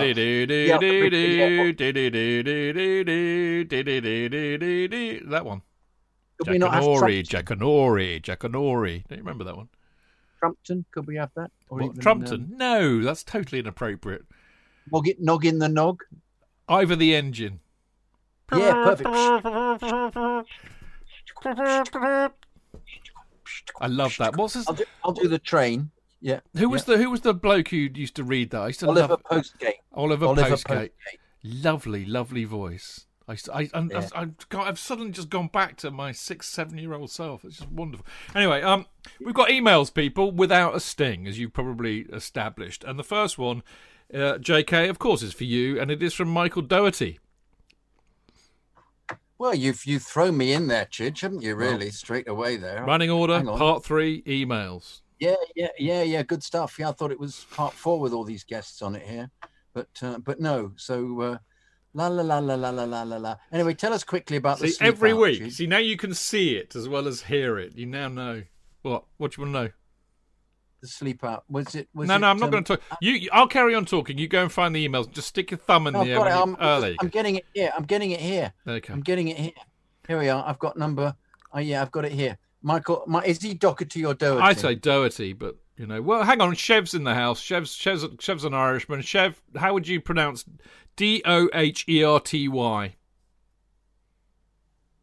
Chev, you still Doherty. Doherty, Yeah. not Doherty, Doherty, yeah. not Doherty. So Doherty.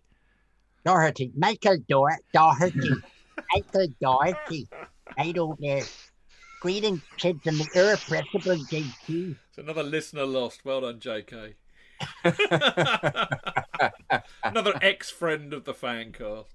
Excuse me, excuse me. Uh, all my relatives are Irish, so let's not have any of that. Thank you. And and my my uncle spoke like that all the time. Very posh, Belfast. You lot were from, It's like- from you. You were all Narn Iron, weren't you? we were all Northern Irish, yes, Northern Ireland. Protestant, Yeah. proper Protestant. Yes, So that's it right. is. He was.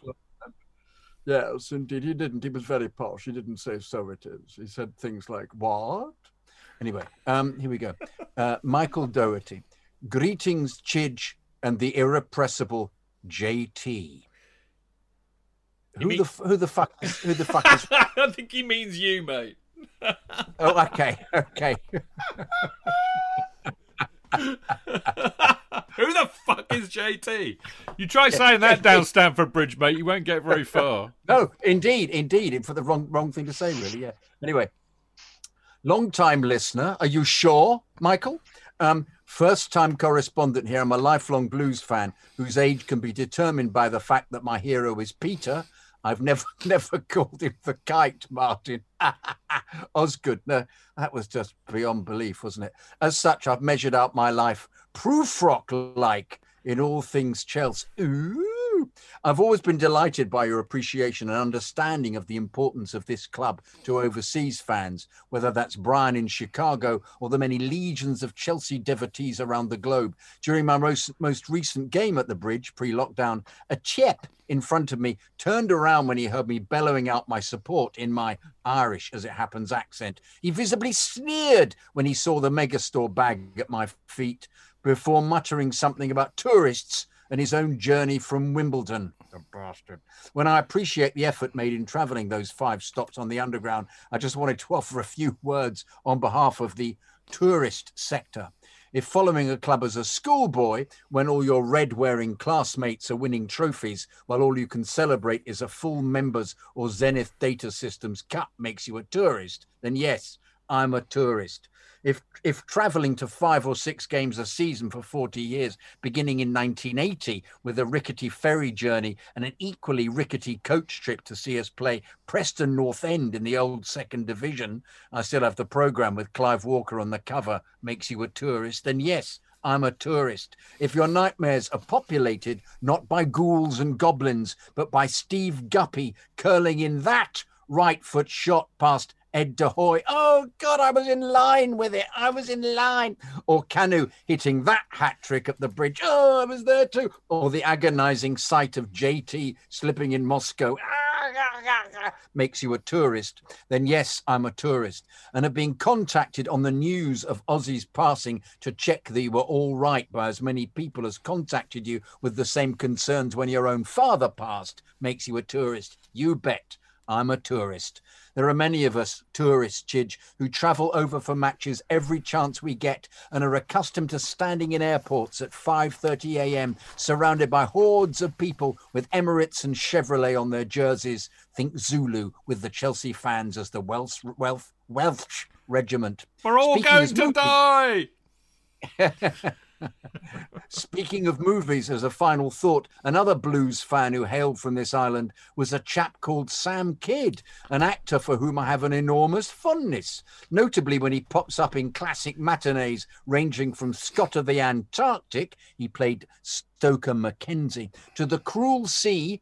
Um, he was uh, uh, washed overboard. That was on the telly. That was on the telly this weekend. The Cruel Sea. Ah, it was. It was. It, I haven't seen Jacqueline, but look at that one. He was also terrific in the Steptoe film, during which he sang "Dear Old Pals," and he froze to death in that, by the way, which I believe was the same song. Yes, with which he and one for the kids, Tommy Trinder, used to regale Fulham fans back in the day. He knows his stuff. Wow, top bloke. Top club, top club, and a top podcast, guys. Cheers and up the chill, as only JK can say it.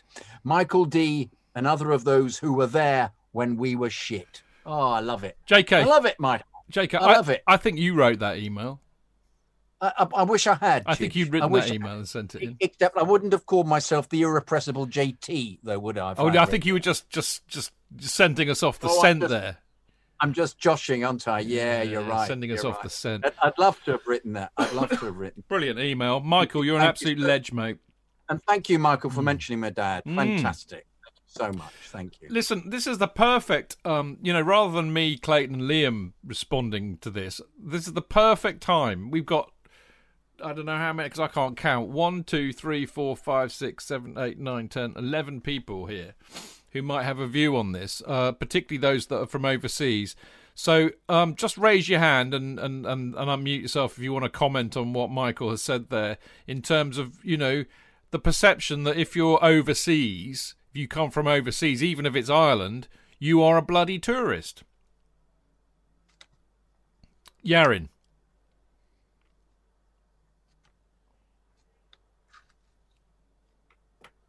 Yaron, you're going to unmute yourself?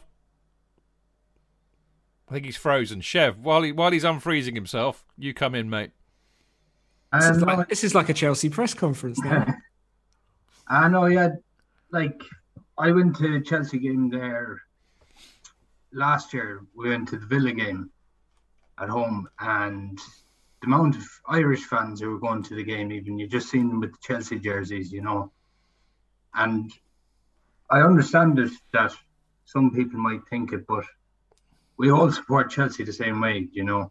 We're all blue blood, like, you know, so like it's easy to say it, but we all love the club, and I don't mind hearing it.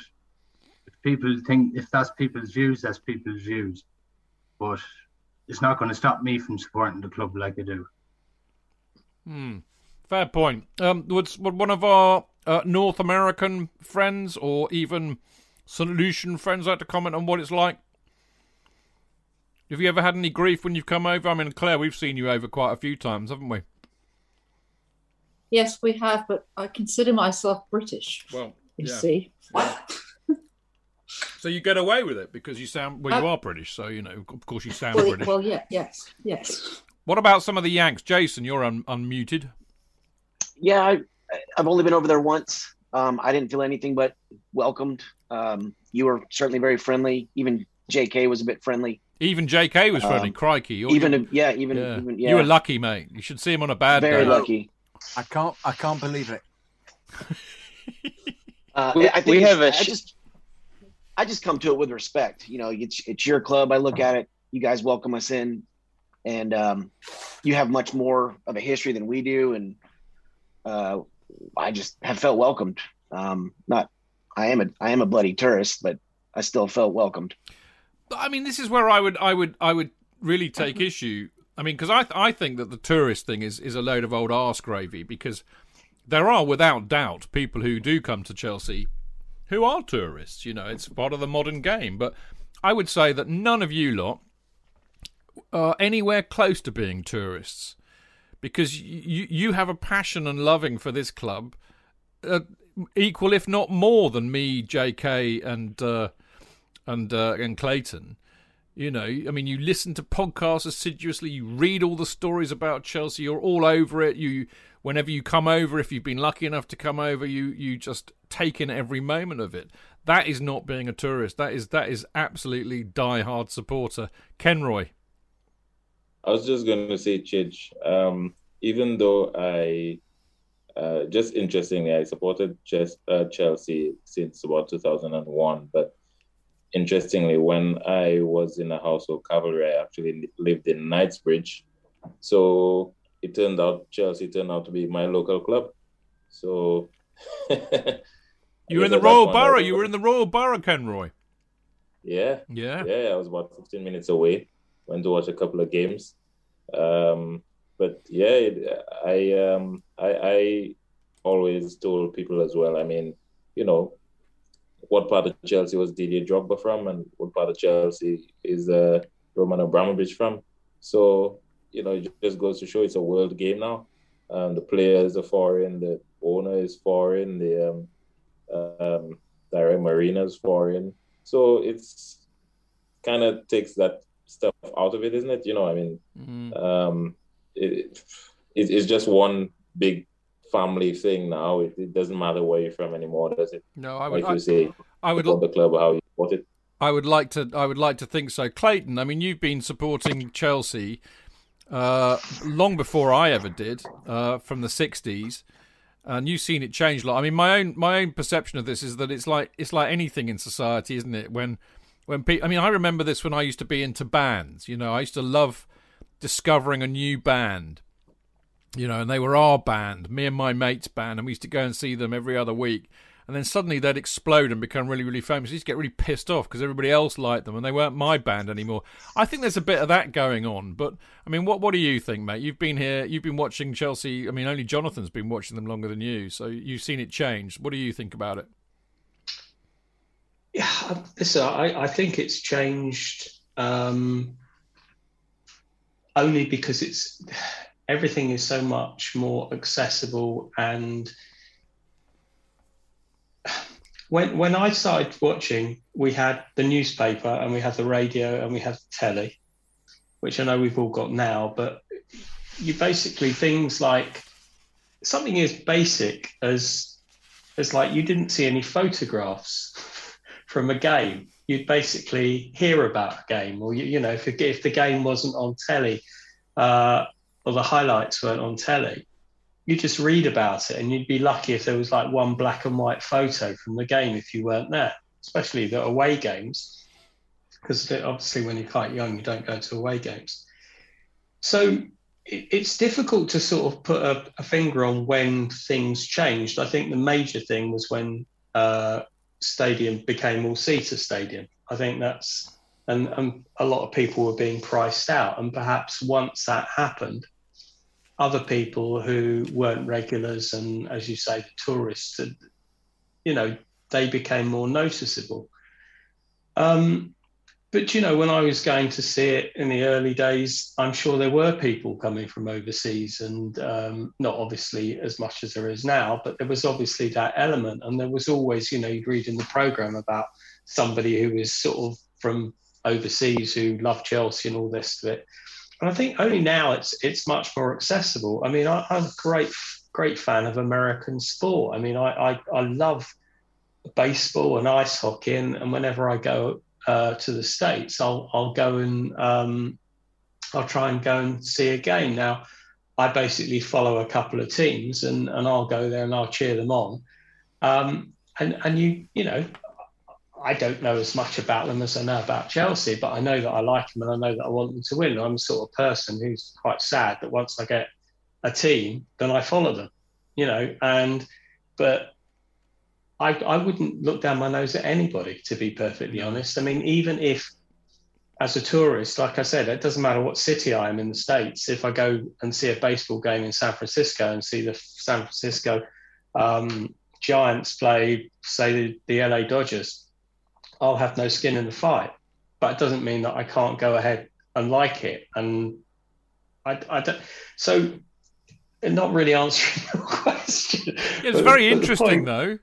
No, but but the but the, but the point is that if you love football, um, and you know you're not causing grief to other people, then everybody should be able to come in. Quite agree. You know, and enjoy sorry, it. sorry, JK. Got Brian's actually not only is Brian waiting, but he's actually done something which is like it's like brilliant when you see this on Zoom. He's raised his hand. I've been using this for a year and I haven't figured out how to do that yet. So, Brian, just wanted to say we should differentiate the difference between tourists and pilgrims. Because to me, Stamford Bridge is like a cathedral. Like Jason said, you go there, you show respect. You don't sit there on the sidelines behind a player taking a throw and taking selfies. That's a tourist to me. If you know, if I'm at Stamford Bridge, I'm showing respect for the people who have been there before me, who who lived the history. You just I think that people who talk about tourists need to take into account those of us that are coming for probably a once in a lifetime trip to watch the club that we adore. I'll let I'll let that's brilliant, Brian. I'll let you into a little secret because I know this will make JK giggle. When I when I first uh, started, I mean, I didn't ever go regularly in the eighties or, or a little bit more in the nineties. But when I first went, remember it was a bit like you know wandering around in the the, the war zone that was Beirut at the time. But uh, when I first kind of went, I was shit scared because there you know there's a lot of hooliganism around in those days. It was it was a very frightening and intimidating place for a spiky haired skinny weirdo, which is kind of what I was then, who also had quite a posh voice. So I, I, I absolutely take on board what you're saying, Brian. I, I, I was reverential and quite quiet. I didn't want to like upset anybody in there and get clumped for my trouble. So I, I had that kind of respect. I mean, slightly differently from yours, obviously, but I kind of get where you're coming from.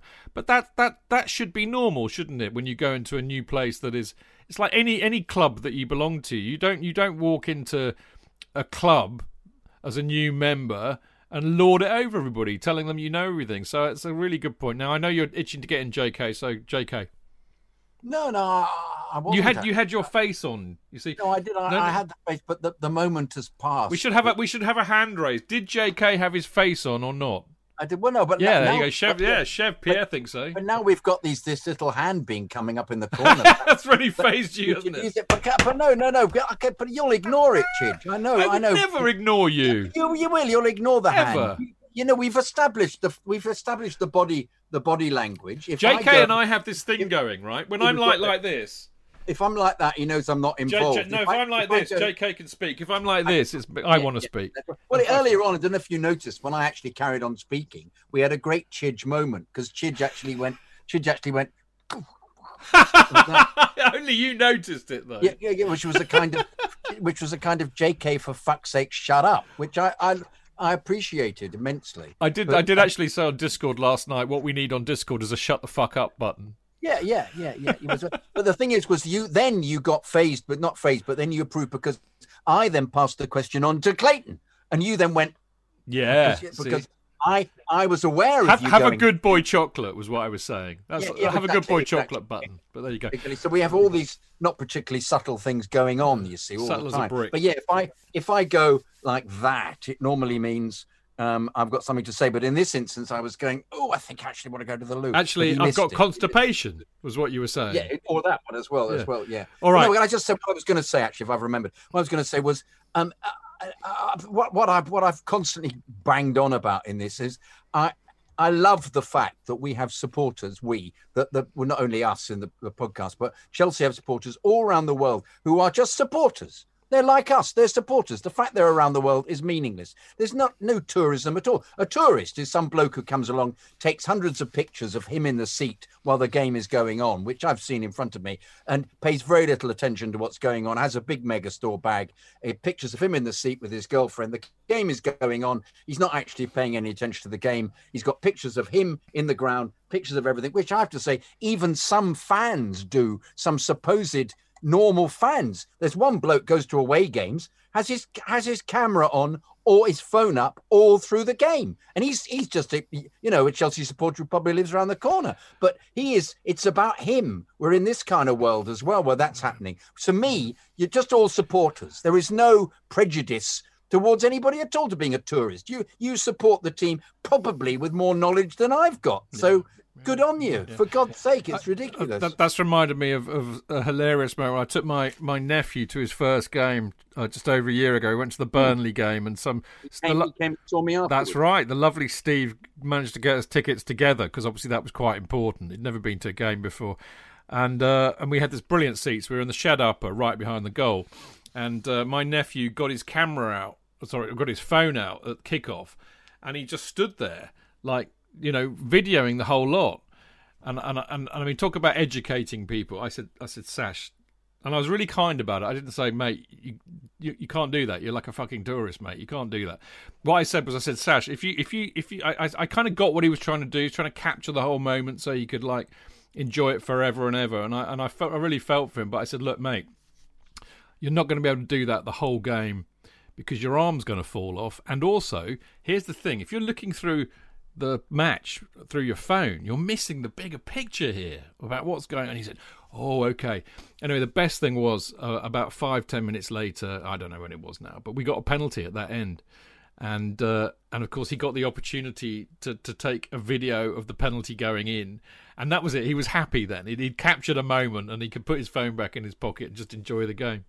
It is possible though, Chidge, to actually watch the game while holding it there at the same time, all the way through. You can do both. just to tell you, I. I discouraged it.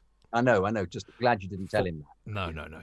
Um, all right, we've got we've got two more emails which we should do, uh, which we're just going to rattle through, and then in part four, we just what I would love to do is is to hear from the people that we haven't heard from so far, and what I'm going to do is I shall go in order of how I see you on the screen. So Paul, Chev, Now you move the screens around. How does that happen?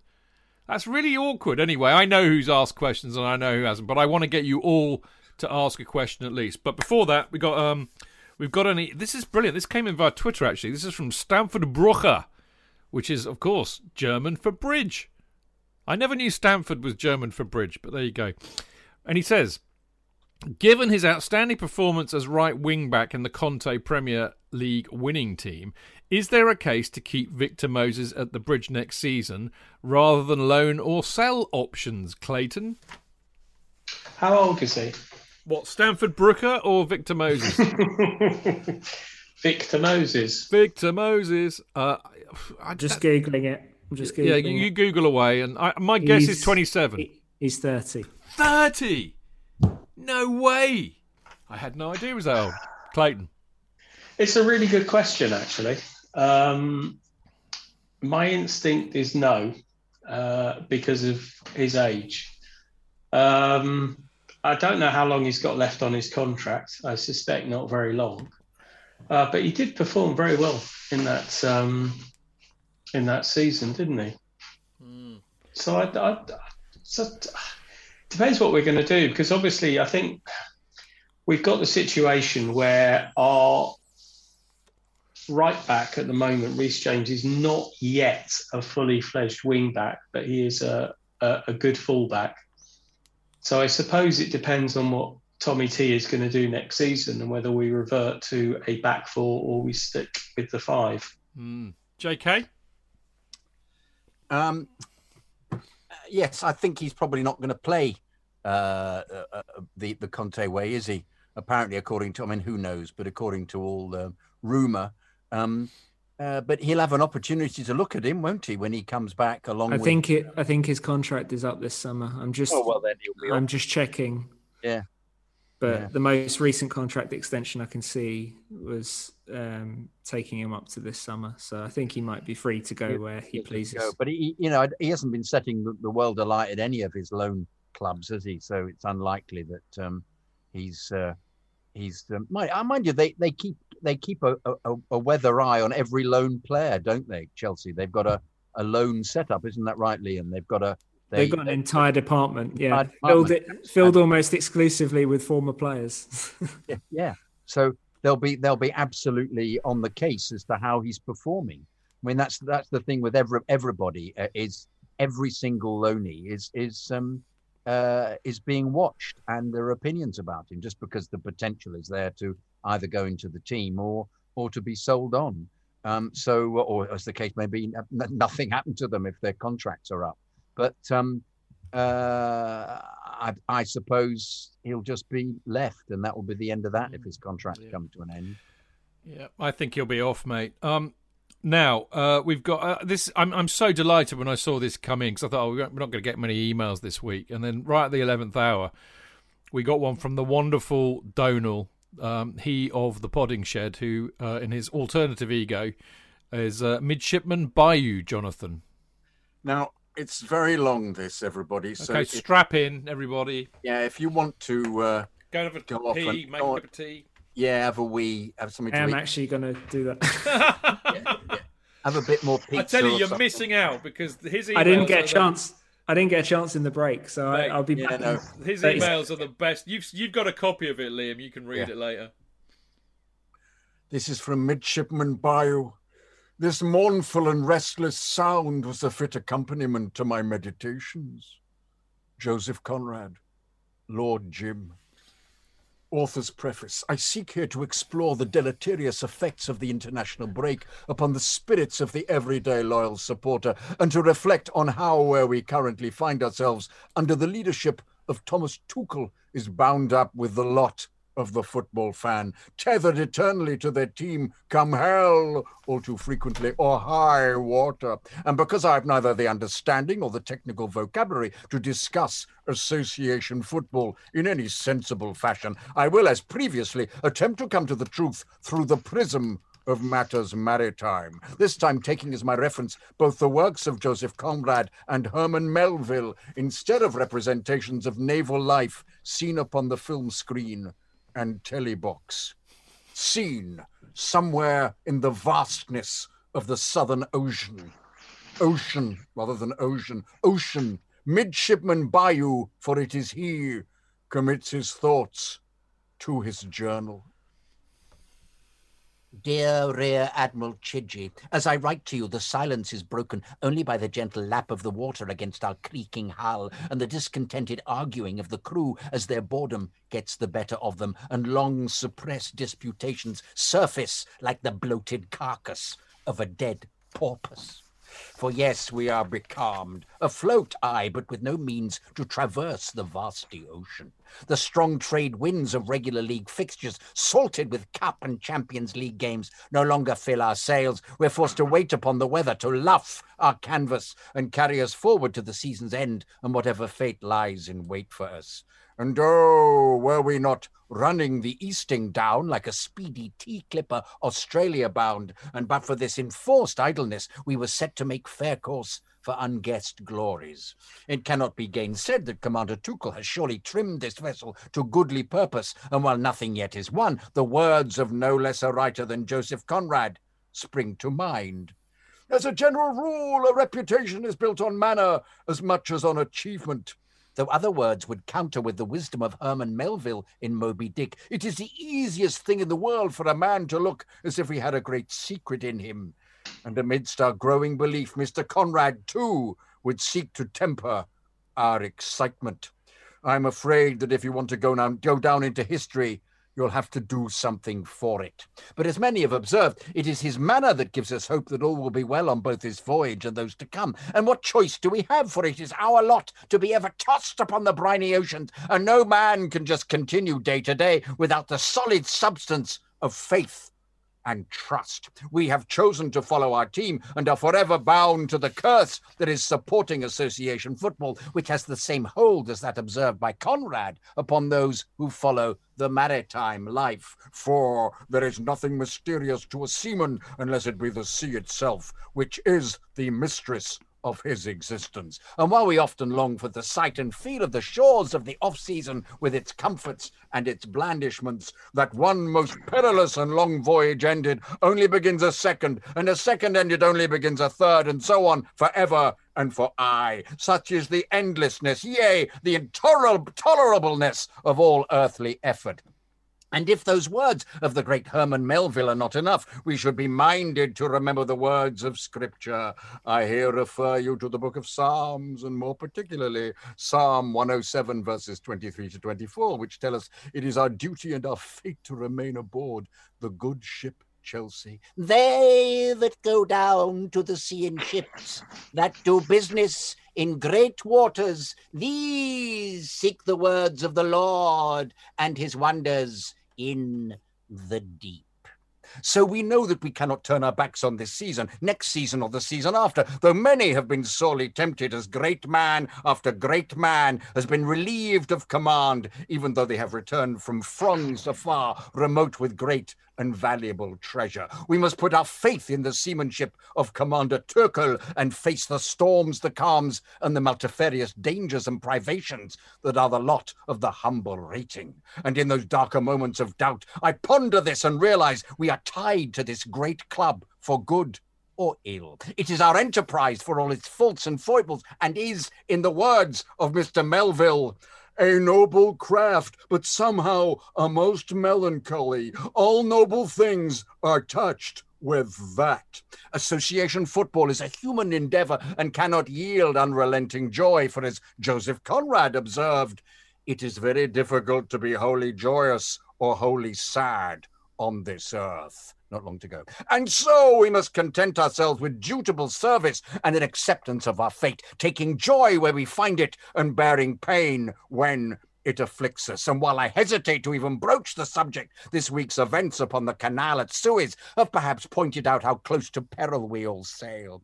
Is it not a metaphor for how our season might have found itself aground, stranded, unable to progress, and a subject of ridicule? Could a young mariner, unused to commanding such an imperious vessel, have lost control in the high winds and sandstorms in the narrow isthmus of a long season? And as in the past, the club would have had to turn to the aging Dutch salvage expert, Captain Hiddink or his ilk for a temporary refloating. While the decision may still rankle, perhaps 'twas for the best Commander Tuchel came aboard while we were still on the high seas and had not yet run aground. Aye, aye. Some may think a mere midshipman should not dwell upon matters above his station, but I would counter that becalmed here above the vasty deep, one has a clarity of vision that many lack. Ashore amongst the everyday grind of the landlubber and Twitter user, it is easy to lose your way and be victim to falsity and misunderstandings that do poison the mind. So I will end with more insight from Mr. Melville. Madman, look through my eyes if thou hast none of thine own. I remain, good sir, your ever faithful servant, Midshipman Bayou. Dear- uh, well, yeah, L- Donal, you've uh, you've surpassed yourself, mate. Bloody hell, bloody hell. He's completely bonkers, but a genius. There is no doubt about that. Well done, He writes well. He does, doesn't he? I mean, it's just, it's just. I, I'm, I'm, I'm almost speechless, and I'm never rendered speechless. Um, what I would say is, uh, you went up for the David Warner part, didn't you? Uh, I'd love to have gone up for the David Warner. You know the one I mean. Like, what was the captain's know, name? I know The one that went mad Uh, yeah, I know. Yeah, I know the one you mean. and yeah. overacted Christian- fantastically. Yes, yes, yes, yes. But uh, all actors love that. Any opportunity to overact and play mad. He Anybody, was brilliant. He was that. brilliant. Anyway, Everybody's asleep here. Look at that. I love it. no, they're not. They're no. Well, put they're, they're relaxed. They're, as Tony would say, they're socially relaxed, mate. Socially Oh, relaxed. God. Thank Brilliant. you for that, everybody. Thank you for that. Yeah. Uh, I think I think what uh, I think what Donal was trying to say was that he likes Thomas Tuchel. Okay, that was my translation. Has J.K. done Captain Pugwash before? Funnily enough, no, I never. In did. the literal or the metaphorical He was- sense? He was, yeah, yeah, yeah. and uh, yeah, yeah, yeah. Um, was it Master Bates and all of that? Yeah. Abel Seaman. Seaman Staines. yeah, we've done all of that. Yeah, yeah, yeah. Um, uh, no, he was a bit before my time, but I worked with the guy who did all the voices. Yeah. I did it. I played um, a character called um. I Ahoy, played me Money. shipmates! Yeah, I played, um, no, I didn't. I played. Uh, I played Access, and he played. Um, uh, he played Viraj. He played a sort of half other characters like that. He said, "Oh, oh, Access. I don't know what to do." He played Money in it. I remember Money because I was saying, "Oh, hello there, Money. You don't need. We don't need you anymore." They go, "Ah, okay, but what can I do then with myself?" So, um, but this was 1992, very long time ago. Pugwash was before that. Anyway, brilliant. Well, Donal, lovely to hear from you as always, mate. Keep them coming. Uh, right. Um, I did promise you earlier on. I mean, talking of, uh, I mean, that was like a proper Jackanory, and and uh, and and actually, I have to say, on the sleep out on on Saturday, and they got me to do all those excerpts from uh, Chelsea books. I I I, I did the whole lot, J.K., thinking this is going to be so shit compared to J.K. And uh, and well done, uh, the self-styled Jimmy Cooper on Twitter, who said basically that. He said, "You're no J.K., mate." I know. I know. And you put a you put a picture of Robert Smith up Going from The Cure, going doing that. Yeah, yeah, yeah, yeah. But it was It great looked A bit like I never realised how big your mullet is. You know, It's not a hiding mullet. Look, it's not a mullet. A mullet is short on top. There's look, I, know, can do a right, fucking right. top knot here. I never mate. realised what how hirsute you'd become, Jim. I had a flat cap on because I'm in the country and by Yeah, my fire. Girls down here. It was like it was like Ian Dury. I know, mate. I know. Anyway, um, I had great fun, as you could probably imagine. A lot of people seem to enjoy it too, which is even better. Brilliant authors we have at Chelsea Football Club. But the main point is, is that the sleep out was just brilliant. Um, I ate like buggery yesterday, all day yesterday, and it was cold and all the rest of it. But uh, so far, I've raised almost twelve hundred quid, which is just phenomenal. And of course, I would not have done that without the help of many, many of you. And if you don't mind, I'm going to name check some people because I think they deserve it. But Phil Kenley, uh, Tony's best mate, and somebody we love who writes in regularly here. Mick Taylor, Nigel Berg, Claire Flynn, Karen Andreas, Simon Lewis, Paul Crowder, Sam Cullen, Pierre, who uh, sadly, uh, that's uh, um, I think Pierre's gone, isn't he? Which is a shame. He had to go and play football. But Pierre's been in here tonight. Tweet Chuck, Aravin, Adam, Leo, Butch Mondo, uh, Kate and Barney, Frederick, uh, great friend of ours, Frederick, Dean Mears, we all know, Beck, Brian Wolf, we all know, Chris Mahoney, Nick Verlaney, Dane, James Coppert, Bert Stoltz, Laws, Laws, Laws, Laws, Loz. Thank you, Laws. Personally, I can say it to you personally. How lovely. Um, Andrew, Graham, Russell, John Houston, Jack Davies, and Nick from That Chelsea Podcast, Tony Skian, Vegas, Kev, Alan Jones, Brian Justman. Brian! Personal thank you to you. Thank you very much. Sonny, Lala, Chev, Chev, Chev twice, in fact. Not that I'm trying to guilt trip anybody here, but Chev, you're an absolute legend, mate. Thank you. Uh, Phil Monday, Johnny B, Daryl Middle, Daryl, Daryl, personal thank you to you. How fantastic. Kerry Hawkins, Dan, Alan Gavrin, Ash Podado, Joe Mong, uh, Mingola, Benji, Ellie, Simon Baker, Gallon Rowell. I love you from the bottom of my heart. I mean, how generous and, and lovely of you to, to donate. But hopefully, we've raised a ton of money for the Stoll Foundation because they certainly deserve it. And as I said, apart from that, it was bloody cold and it made me bloody stiff, I enjoyed uh, Saturday night tremendously, aided and abetted by half a bottle of Auchentoshan and a very nice Monte Cristo number three. Anyway, um, one more plug before we go to part four. Um, the latest football prizes Chelsea competition is now live, uh, and it features a Ben Chilwell signed and custom framed Chelsea shirt. So uh, for five pounds ninety five, someone will win this in the live draw that they have this Wednesday. Uh, March 31st. So get your name in the draw now at footballprizes.co.uk forward slash product forward slash Chilwell. Uh, the draw, I think you've got until 6.30 to get uh, to, to join up. I haven't checked to see how many tickets there are left, but there's a lot of fun. Uh, people are winning these stuff. Poor old Daryl, I noticed the other day, was one number out. I know, mate. I, I, I felt your pain, mate. I felt your pain, but, you know, it's all good stuff. Anyway, when we come back, free reign on the questions. What I'd like to do is to get anybody who hasn't asked one a chance to do it. There are so many questions that you've posed in the in the chat page that I'm completely I'm I can't can't I can't even go there. But uh, I'll just ask you. You can remember what your question is, and we'll fire it away. We'll see you in a sec.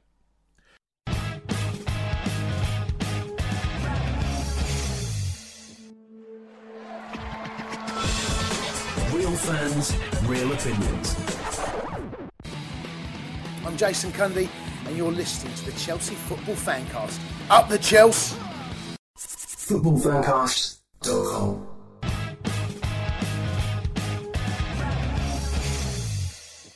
Right, welcome back to the Chelsea Fancast. And me, Stav Chidge, him up there, Clayton Beerman. Hello. Him over there, Jonathan Kydd. Hello. And the genius in the middle, which is Liam to- Twomey. A rose between two thorns. I'm I'm a stickler for using the word genius. I'm absolutely not a genius. Uh, you you're our genius, mate. Don't you don't you think otherwise? Right, as I promised in uh, part three, but at the end of, I said it's time for us to have a bit of a free reign on the question answer. It'd be lovely to hear from some people we haven't had a chance to hear from so far, and the first of those will be Mr. Paul Burgess. Hi, Chidge and gang. Um, my only question is obviously we want to spend some money in the summer. Do we spend the money on Lukaku and Eden if they were possible, or do we go all out for Haaland? Who wants who wants first dibs at that one? Liam, go on. We haven't heard from you for a while.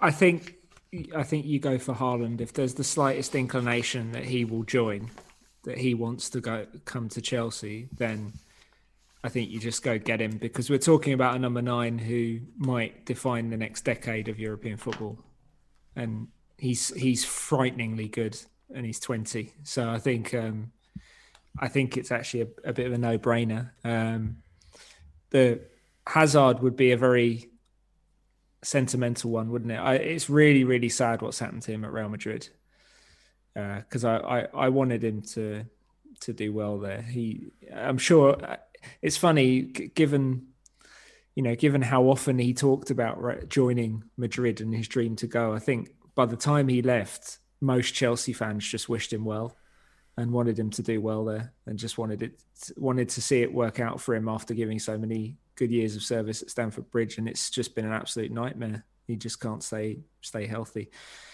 Don't really have a handle on what, what's next for him or whether Real Madrid are already at the stage that they're prepared to cut bait, but I doubt I, I doubt he'll come back to Chelsea now. I think this squad has just gone in a different direction. Um, Lukaku is is a very interesting one. Um, I know Matt Law reported that he could be on Chelsea's radar. What's that? Sorry. Don't tell Chidge that. Well, he, it's an interesting link. Um, he's had he's had two great seasons with Conte at Inter. I'm sure ordinarily Conte would never, uh, in a million years, agree to sell him because he's wanted Lukaku for years. Of course, he wanted him at Chelsea. Um, the one, the one un, sort of unknown element or uncertain element in all of this is what is Inter's financial situation with their Chinese owners and everything that's going on with that. Will they be for- forced to sell some key players, and could that present opportunities for for clubs elsewhere? Um, but I think Haaland is is the number one and, and should be the number one. Liam, very, sorry, go on, JK that- first, then I'll, I'll, I'll shut up. I think the thing about the thing about Hazard, Liam, was that um, uh, his big thing was he wanted to be coached by Zidane, and watching Madrid a few times that where he was playing under Zidane, he had him playing left wing.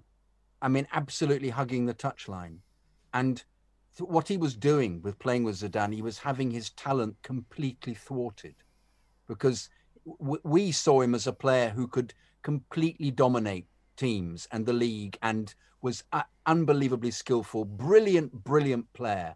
And Zidane, just being the man that he wanted to go and be coached by, put a straitjacket on him and stopped him from doing that.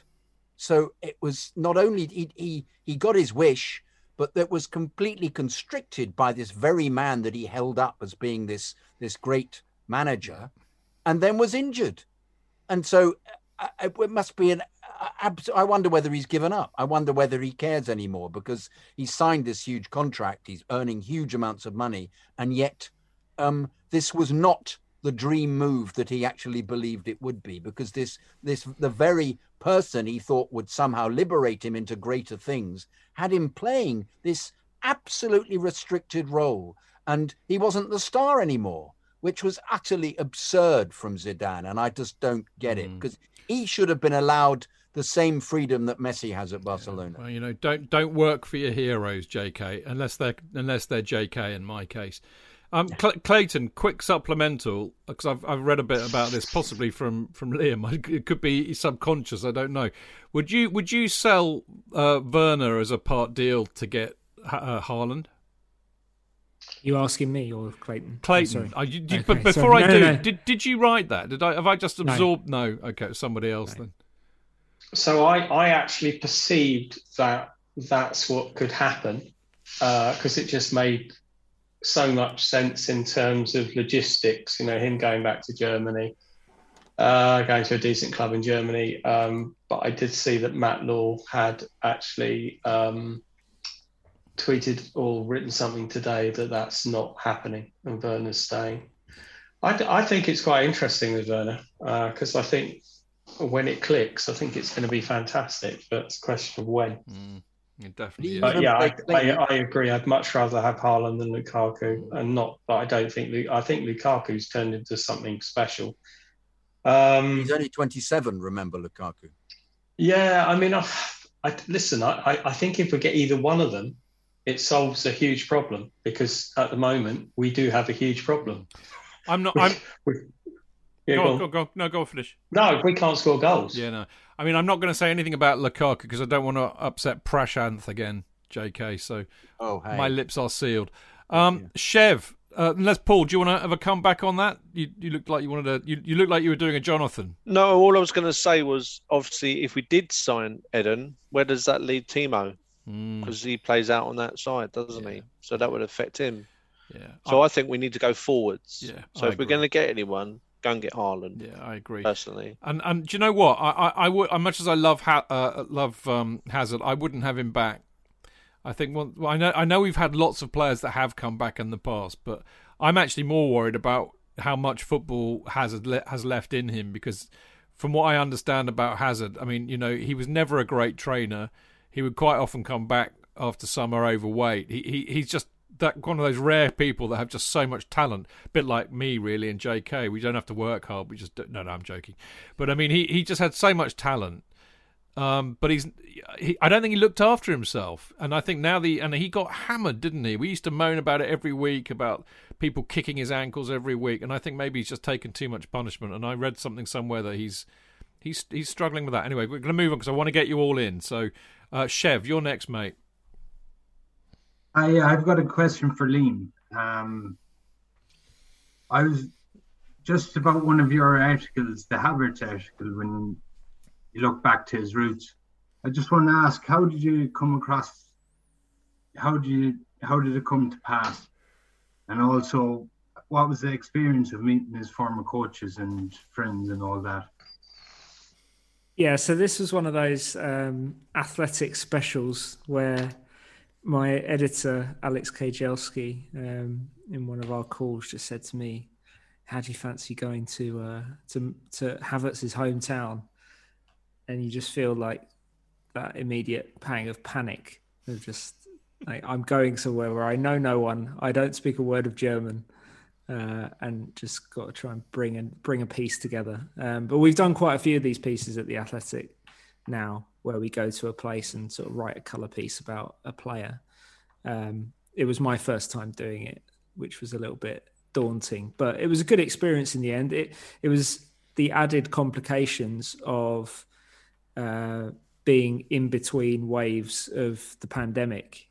Um, so things were a little bit more open and travel was obviously possible, which was why we did it when we did it. Um, but yeah, I went just went over there for a weekend. The idea was to to go and watch his former club.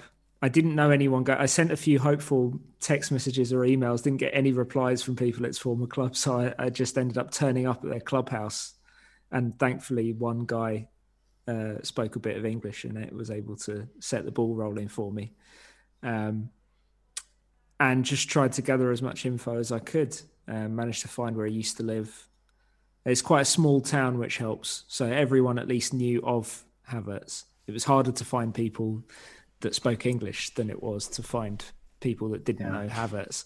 Um, so just spent the weekend with them. The plan was to watch Chelsea Liverpool uh, in the clubhouse after Alemannia Mar- Mariadorf's game. And um, that they lost six one, was it? You said yeah. they got absolutely destroyed. Yeah, I mean, it wasn't the team that Havertz played for because he he he played it for their kids' teams. He left when he was like ten. that was the senior team, wasn't it? Yeah, yeah, it was their it was their senior team got absolutely worked by one of the best teams in their division, so they weren't in the best mood. um, but uh, but they and that team actually included a guy who was friends with Havertz as a kid, uh, Andre Hockmuth, uh, ni- nice guy. Didn't speak a word of English, so I had the the quotes I got from him were, were through one of the other guys who helpfully translated for me. Um, but yeah, we went back to the clubhouse and started watching that game. They were only kind of, you know, their interest was already less than it would have been because they were pretty bummed out at their own result. Um, and then Chelsea get a man sent off and Havertz get subbed at half time. uh, and I'm just sitting there thinking, I've got to make a piece out of this. Um, and and everyone just kind of drifted away early in the second half. But it was it was fun. It it was very different, a little bit daunting, but found just enough people to uh, to to put together. I thought thought was a, a pretty decent piece in the end. Oh no, hats off! It was a great read. No, Hmm. I'd say you've heard that already, but was. No, thank you. No, Thank you. It's good stuff. Brilliant. Well done, Chev. Well done, Liam. Uh, Loz, I know you asked a question about five hours ago. You might have a different one now, but ask whatever you like, Loz. Yeah, cheers, Chidge. Uh, firstly, I just for our scouts, Haaland is a generational talent. Kepa isn't. I just think they might want to know the difference going forward. Um, I guess what I'd like to know, um, and Liam, maybe from your club insight as well, but I'd be interested in the rest of the gang's view. A lot of people assume with financial fair play disappearing now that Roman's just going to open his checkbook um, as per maybe his, you know, the first era of his reign at the bridge. But I also read a lot of how he's fallen out of love with the UK, with the passport issues and everything else. So I wonder what you think the end of financial fair play will really mean to Chelsea's model. Great question, Loz. Great question. Liam? Okay, I'll start. Um, yeah, it's, it's a very good question. Um, I think we saw, you know, we kind of got a prelude to it last summer, didn't we? When FFP was suspended, when U- UEFA kind of relaxed things, Chelsea saw an opportunity when a lot of other big clubs were too a, a bit super, you know, super cautious, uncertain about the way things were going, the, the the future income of the leagues and TV deals and all this sort of thing. Um, Abramovich wasn't, and they saw an opportunity to to get players that they otherwise might not have been able to, like Havertz. Um, and I think that showed, as much as anything, that, that Abramovich is committed to building another winning team. He he wants another great Chelsea team, and he's prepared to spend to get it. Um, and and that's I, I think you know Lampard was partly a, a victim of the return of the old Abramovich expectations this season. This is the this is the Chelsea job we we came to know from 2003 to what 2012 or maybe beyond that. Um, with Abramovich demanding immediate success, willing to pay for it, but expecting it. Um, so I, I think the spending will continue. The difference now from what we saw in the first few years of the Abramovich era is that he doesn't have the edge that he once had. You have Manchester City, you have PSG, you have oil states owning football clubs, and they have even more money than he does.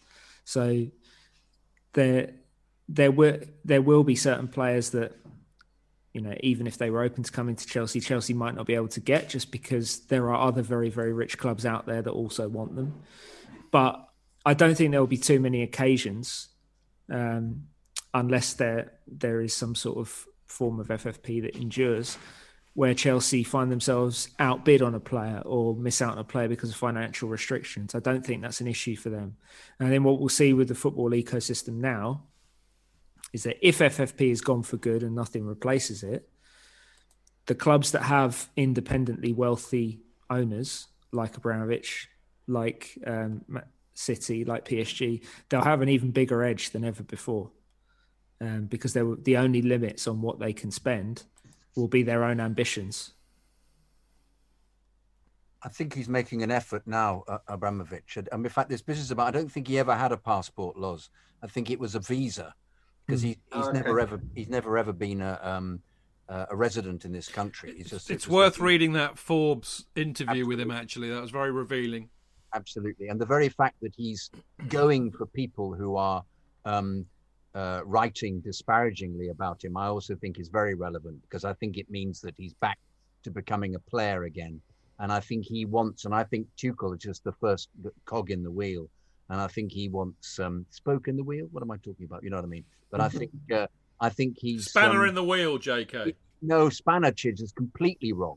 No, no, no, Chidge. No, no. Bird, bird in the bike. It's about making the wheel work, not about throwing things in it. Bloody hell. But um, no, I think I think he's uh, I think he's getting back to doing what um, I think he wants us back in the elite, and I think I also think this is so dependent on how far we get in the in the champ. Well, I don't think it's dependent, but I think the further we get in the Champions League, the more encouragement he will have to do this. And I I I wouldn't. That to me, the time is absolutely right to try and prize players from clubs. The clubs needing the money that otherwise we would never get. And I think he is really keen to do this because I think he wants us back amongst the elite. He wants us to be challenging with City. I just uh, I feel that is the case at the moment. So um, the very fact that he's doing all these these legal challenges is to me is is that he's really trying to prove his state, get his status back up there again.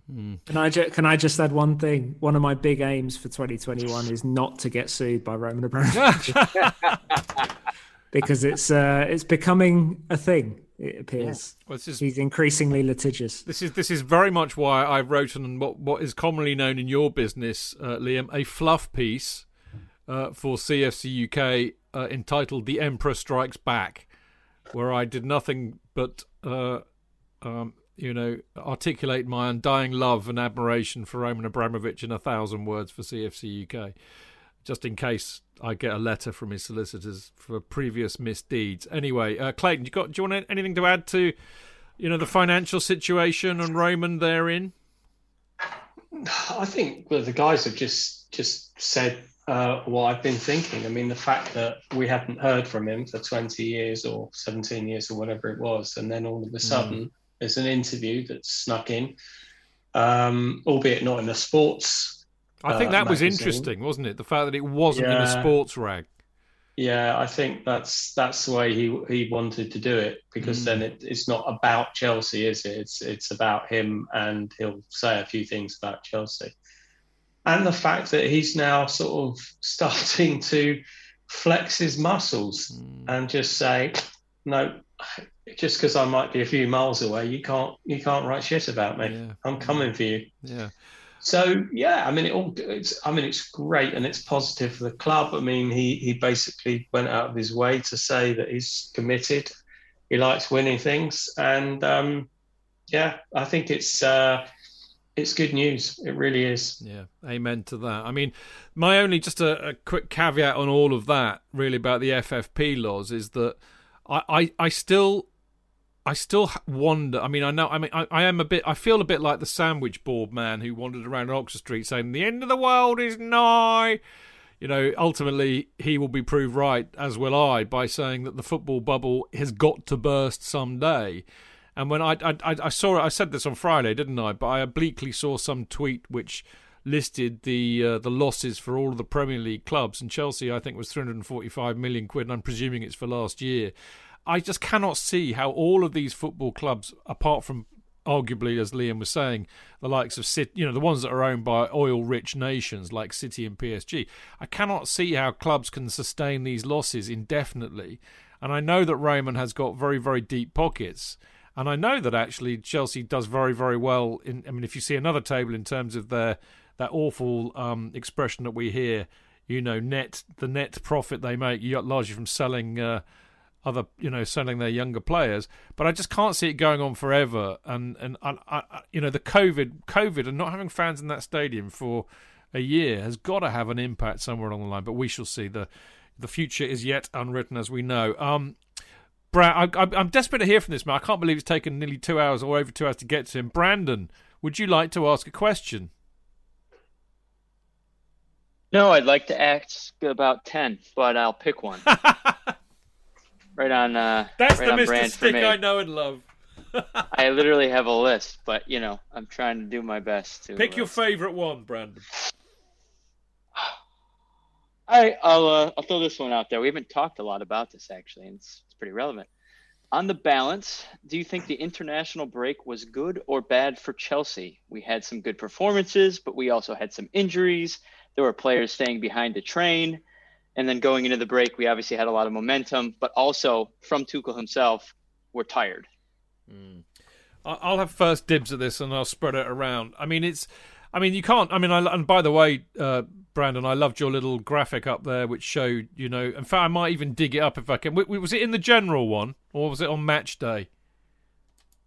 Uh, which graphic are you? The one that listed how well how well our players had done. Oh yeah, yeah, yeah. General. It was in the general, was it? Yeah, Brandon, uh, very kind. I mean, he's he's all over Discord group, like like you wouldn't believe, like everybody knows, and he's brilliant at it. But just to recap for the those with the short memories, Mount uh, got an assist and a goal. Havertz got a goal and an assist. Reece James got an assist. Chilwell got an assist. Rudiger got two clean sheets. Pulisic got a penalty or a goal if you prefer. Zouma got a clean sheet. Christensen got a clean sheet. Of course, the one um, sour note of the international break was was Kante. Uh, I think uh, it doesn't sound like a massively serious hammy, but he, he he basically his participation in the internationals thereafter was curtailed, which I have to say. I, I'm glad about that. And apparently, um, Brandon's telling me now that that uh, Hudson Odoi, yeah, that's right, he's hurt his shoulder, hasn't he? But I don't think that's too serious either. Um, I think my own take, Brandon, just just because I mean we could talk about this for an hour, as you well know. I mean, what I would say is it's really nice to see uh, Mount scoring a really good goal. It was really nice, as I said on Friday, to see James and Chilwell, uh, particularly Chilwell, playing so well for England, even if it was San Marino. It was so nice to see the likes of Pulisic and Havertz score goals, something that they just cannot do for Chelsea at the moment. So I think all, all in all, you have to say, bar Kante, it's been a positive. I mean, it's not over yet. We've got another game yet. Uh, that's for sure. So well, let's hope none of them pick up injuries uh, this week. I think the Kante one might be a blessing in disguise, actually, because I think Deschamps, the uh, the water carrier, would have driven Kante into the ground uh, for the next two French games, and the fact that he's managed to pick up an injury means he won't have to do that, and hopefully we'll get some rest and uh, treatment, and hopefully I would, well, I would certainly hope be back for Porto. So there you go. That's me, uh, Clayton. Uh, I think that's a great question because I got. I think whenever a team's got momentum, it, it's it's always difficult to break it up. But I think I think the point is that we possibly were tired. The the Sheffield United uh, performance wasn't brilliant. I know there were a lot of changes. Um, yeah, I, I think Callum's got hurt as well, didn't he? Uh, in this appalling Aidy Boothroyd car crash of a under 21 campaign. Um, I, I'm not. I'm not too bothered by by the break. I think it's probably done us good, and I think uh, there are a fair amount of players, and I'm hoping Silva's one of them who are now going to be fit, who've stayed behind um, for when we come back. I mean, and we've and got uh, Jorginho, of course. obviously, um, and uh, hopefully uh, Edouard has uh, recovered from his dental surgery, which kept him out of international duty, which was quite good. Uh, yeah, no, I, I, I'm not as uh, jittery about coming back this time. Hmm, okay, J.K. Uh, I, I I tried to avoid watching England, but um, when uh, when because it is such a major disappointment, isn't it? I think we'd all be interested in England if they were winning, but um, they you know not having won anything for fifty years, it just makes you think, oh here we go again. Um, and I'm worried about. Um, Anybody who gets a hamstring injury is always difficult. It's all very well saying, "Oh, we'll give him a couple of weeks." hamstring tears are just they stay with you. If you look at Pulisic for an example of that, um, you just hope it's uh, it's it's uh, you, you can't say it's been too serious because there uh, there's a kind of reluctance in your head as a player to actually really uh, go full out for it because you just know it might ping. Um, but um, uh, I, I suppose I suppose it's uh, it's a sort of blessing for some people, but um, Uh, I'd rather we didn't have it. Really, I'd rather we just did all those kind of games at the end of the season, and we just uh, um, and we just kept going with the with with the momentum we've got. And uh, you know, I, I find myself twiddling my thumbs a bit, thinking, "Shall I watch?" I mean, I was more interested in Ireland losing to Luxembourg. I thought that was quite funny. Um, Don't and, tell uh, Chev that. He'll be you're gonna upset Chev if you say that. Well, it's funny because um, you know I'm, I like watching Northern Ireland, but um, no, it's, it's funny because they should be doing much better than they are. Ireland, they've got some decent players. I'm always confused by these things. I don't, I can't work it out. It's down to management somewhere. I tell you what, Uh, to be honest with you, do you know what? I missed the first half of the England game yesterday because I was watching the cricket, yeah, and of course the cricket's on at the same time. which is was much more exciting. It has much to be more said. exciting. Absolutely, you go. wonderful performance by Curran. Um, uh, uh, yes. Anyway, can can I, as a postscript, can I just say to the Abramovich thing? Um, uh, isn't there the possibility? Haven't they been debating the possibility of rekindling the the whole stadium idea? Have they? I I got a little inkling of that. Have you heard anything about that, Liam? I have not. Right. Is this is this from Ron by any chance? Yeah. Yeah, I think I think I think we'll we'll treat it as seriously No, as we no, no. He it's Ron. got some things right. You know, he, hey, he's got I can't see anything happening on the stadium until uh, Roman is back in the country. Well, I tell you what, I I mean my I mean I'm you know I'm I'm, I'm I still haven't written this flaming piece that I've been meaning to write for about three months now, but I I seriously hand on heart cannot see what on earth why on earth Chelsea would want to build a new stadium now when for the last year all of these big rich football clubs have realised that they can actually probably survive without fans in there. And I think this is what this this European Super League is all about. If you're a business, you protect your interest, you protect your profit. All right, that's what you do, and that's what that European Super League is all about. No relegation, everybody guaranteed an you know a good bunch of wedge, and you just sell it, sell the shit out of it on TV because that's where the fans are these days. We're an we're an annoyance and an encumbrance, and actually, No, why on earth would I- they why on earth would they build a bigger stadium and spend half Yeah, a million I- quid on doing it? I heard that I've heard that they're they're they're, they're impressed by the uh, the business models created by um, the Emirates, not, not necessarily the Emirates, but the Tottenham Stadium has been uh, a huge revenue improver for Spurs. What over the last year with no fans in No, there? no, no, no. This is projecting for the, future, Chid. So we're not actually talking necessarily about redeveloping the bridge. This is about looking for other options. Spurs still. Spurs had to borrow 100 million No, I quid know, from I the know, I know. I know they still, but they, but there is still is for the future. Just looking forward, they've been projecting this. This is what I was reading about. That Mindful of the time, this one Yeah. will run and run, but it's an, it's a, I'm this is something we'll be back on this podcast. That's for sure. Right, well done, Brandon. Um, Brian.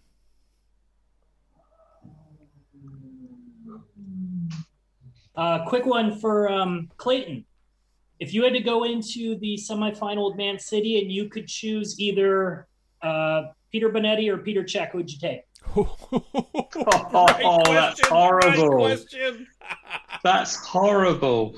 Oh, God. mate. Oh, it's got. To, I can't go against my hero. It's got to be Peter Bonetti every time. There you go. Simple as that. Uh, I, I hate to say this, Clayton. I'd say Cech.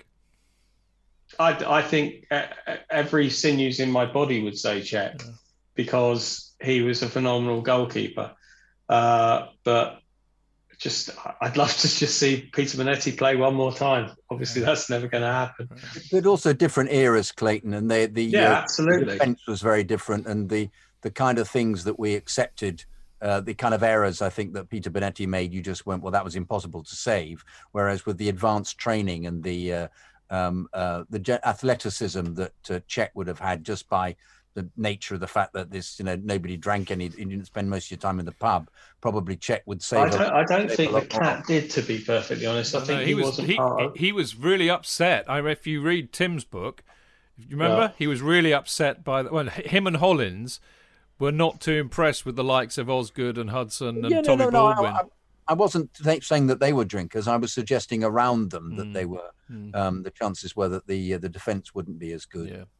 Well, we'll I never think, know. I think We'll- Brian, I, I think I think Jonathan is- is 100 percent right because it's just a question of they were different goalkeepers in different eras. Both I mean, great keepers, though. When when Peter Bonetti was playing, a lot of keepers were his sort of height, five eight, five nine, something like that. But now they're all over six foot. So uh, apart from Kepa, Apparently, he's apparently he is six foot. Of course he is.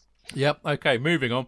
All right. Last two. We're going to have one from uh, Jason and uh, one from Kenroy, and Can then I ask a question at the end? if we have time, it, you know, it's nearly nearly half nine, mate. But hopefully, yes. Uh, Jason.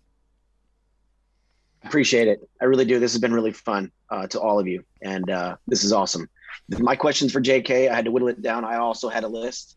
um, yeah, man. I've always loved your your historical view of things. Um, but like, how many different places have you sat in the bridge as season tickets? What a really good question.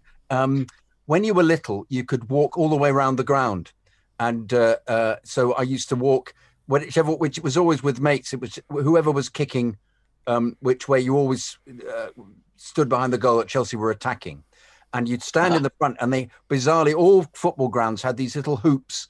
They were little hoops, and they all connected. And when you were little, you could stick your head through these little hoops, and it was a perfect way of watching and uh, and you'd stand there at the front watching, and then halftime would come, and you'd all go, "Okay, let's walk round to you, walk round to the other end," and you go up pa- past the east stand, and you get there, and you sit watching there. So that's um, that shed, and then uh, other end in, under the north stand. There was a big stand, obviously called the north stand, that shook every time you stamped on it and clapped. I sat there a lot. You get the odd ticket for that, um, uh, and I'd stand. Um, occasionally there'd be nobody the other end at all if it the little hoop. So you'd stand back and watch, and you move around and whatever. This is when occasions when there only be ten thousand watching. Um, my father had a season ticket in the old East Stand. In it was E, it was called E, and he was in row E, bizarrely. So he was EE, which of course, strangely, is the uh, is the sponsor. But um, uh, I'd sit there with him, and as a birthday present, he bought me. He was doing very well that year. He bought me a ticket, and so I used to sit next to him. And if he couldn't come, I'd bring mates. So that was in really basically the same position I sit now. However, when they demolished the stand, um, I could sit uh, into the on the benches in the west stand. Um, and also, no, I used to you go there for 50p, but when they demolished the stand, you automatically got a season ticket in the old West stand. So I sat there watching on the other side as well. And then my, my dad's ticket, I didn't have a ticket anymore. My dad's ticket went across to the new East stand. So I sat, um, but this was in the upper tier. So I sat in the upper tier, which was, uh, if you're uh, right at the top of that, it's like watching, a, it's a bizarre experience. It's like, it's almost getting vertigo. But luckily enough, he had a seat right in the, in the, in the front. And I always wanted to sit in the East middle because the seats were clearly the best. And then I managed to get the opportunity to sit there. And that was when Bates decided to make it into a corporate area. And we were sitting at the back. And every year, myself and my mates, we'd always ask, could we, anybody, anybody not got the ticket? Anybody died? Dreadful thing to say. Slowly but surely, made our way right into the front row. And I'm now in the front row next to where the old director's box used to be in the east stand and the seats are phenomenal and however everybody we're all in the hospitality section none very none of us is none i would say none none of us are hospitality people. We get these bizarre letters saying welcome to the bridge. You want to go for fuck's sake i've been coming for 30 years. What's the matter with you? And we're all the same because we all sit there. It's only at seats 100 people uh, in the in the restaurant. I don't care about the food. Bloody I just- corporate. I don't know. I know. it's I'm a corporate bastard. All I want to do, all I want to do is is watch the football. So I frequently get there at ten to three, and they always say to me, "There's a there's a lovely woman who she says, oh Jonathan, you are late. Why are you so late? You we have wonderful menu, wonderful food for She's you." from Essex. I'll uh, yes, she is from. She's from absolutely right, Chid. She's from Essex. Yeah, she's from yeah from uh, yeah she's from um, uh, um, uh, Essex. Lou- Loughton, no Loughton. Loughton. And uh, anyway, so yes, I'm looking, and uh, uh, and she says, and I say, I've come for the football. I've come for the football, and we have great seats right in the front, and it's great joyous. seats. We're nearer to the pitch than than Abramovich is because when they built the West Stand, because of uh, health and safety, they had to build the the, the the seats further away. So we're actually overhanging the pitch, and right below me are the is the, are the dugouts, and you can see so many things happening there. So in answer to your question, yeah, bloody hell, every everywhere, Everywhere. Do you hear well?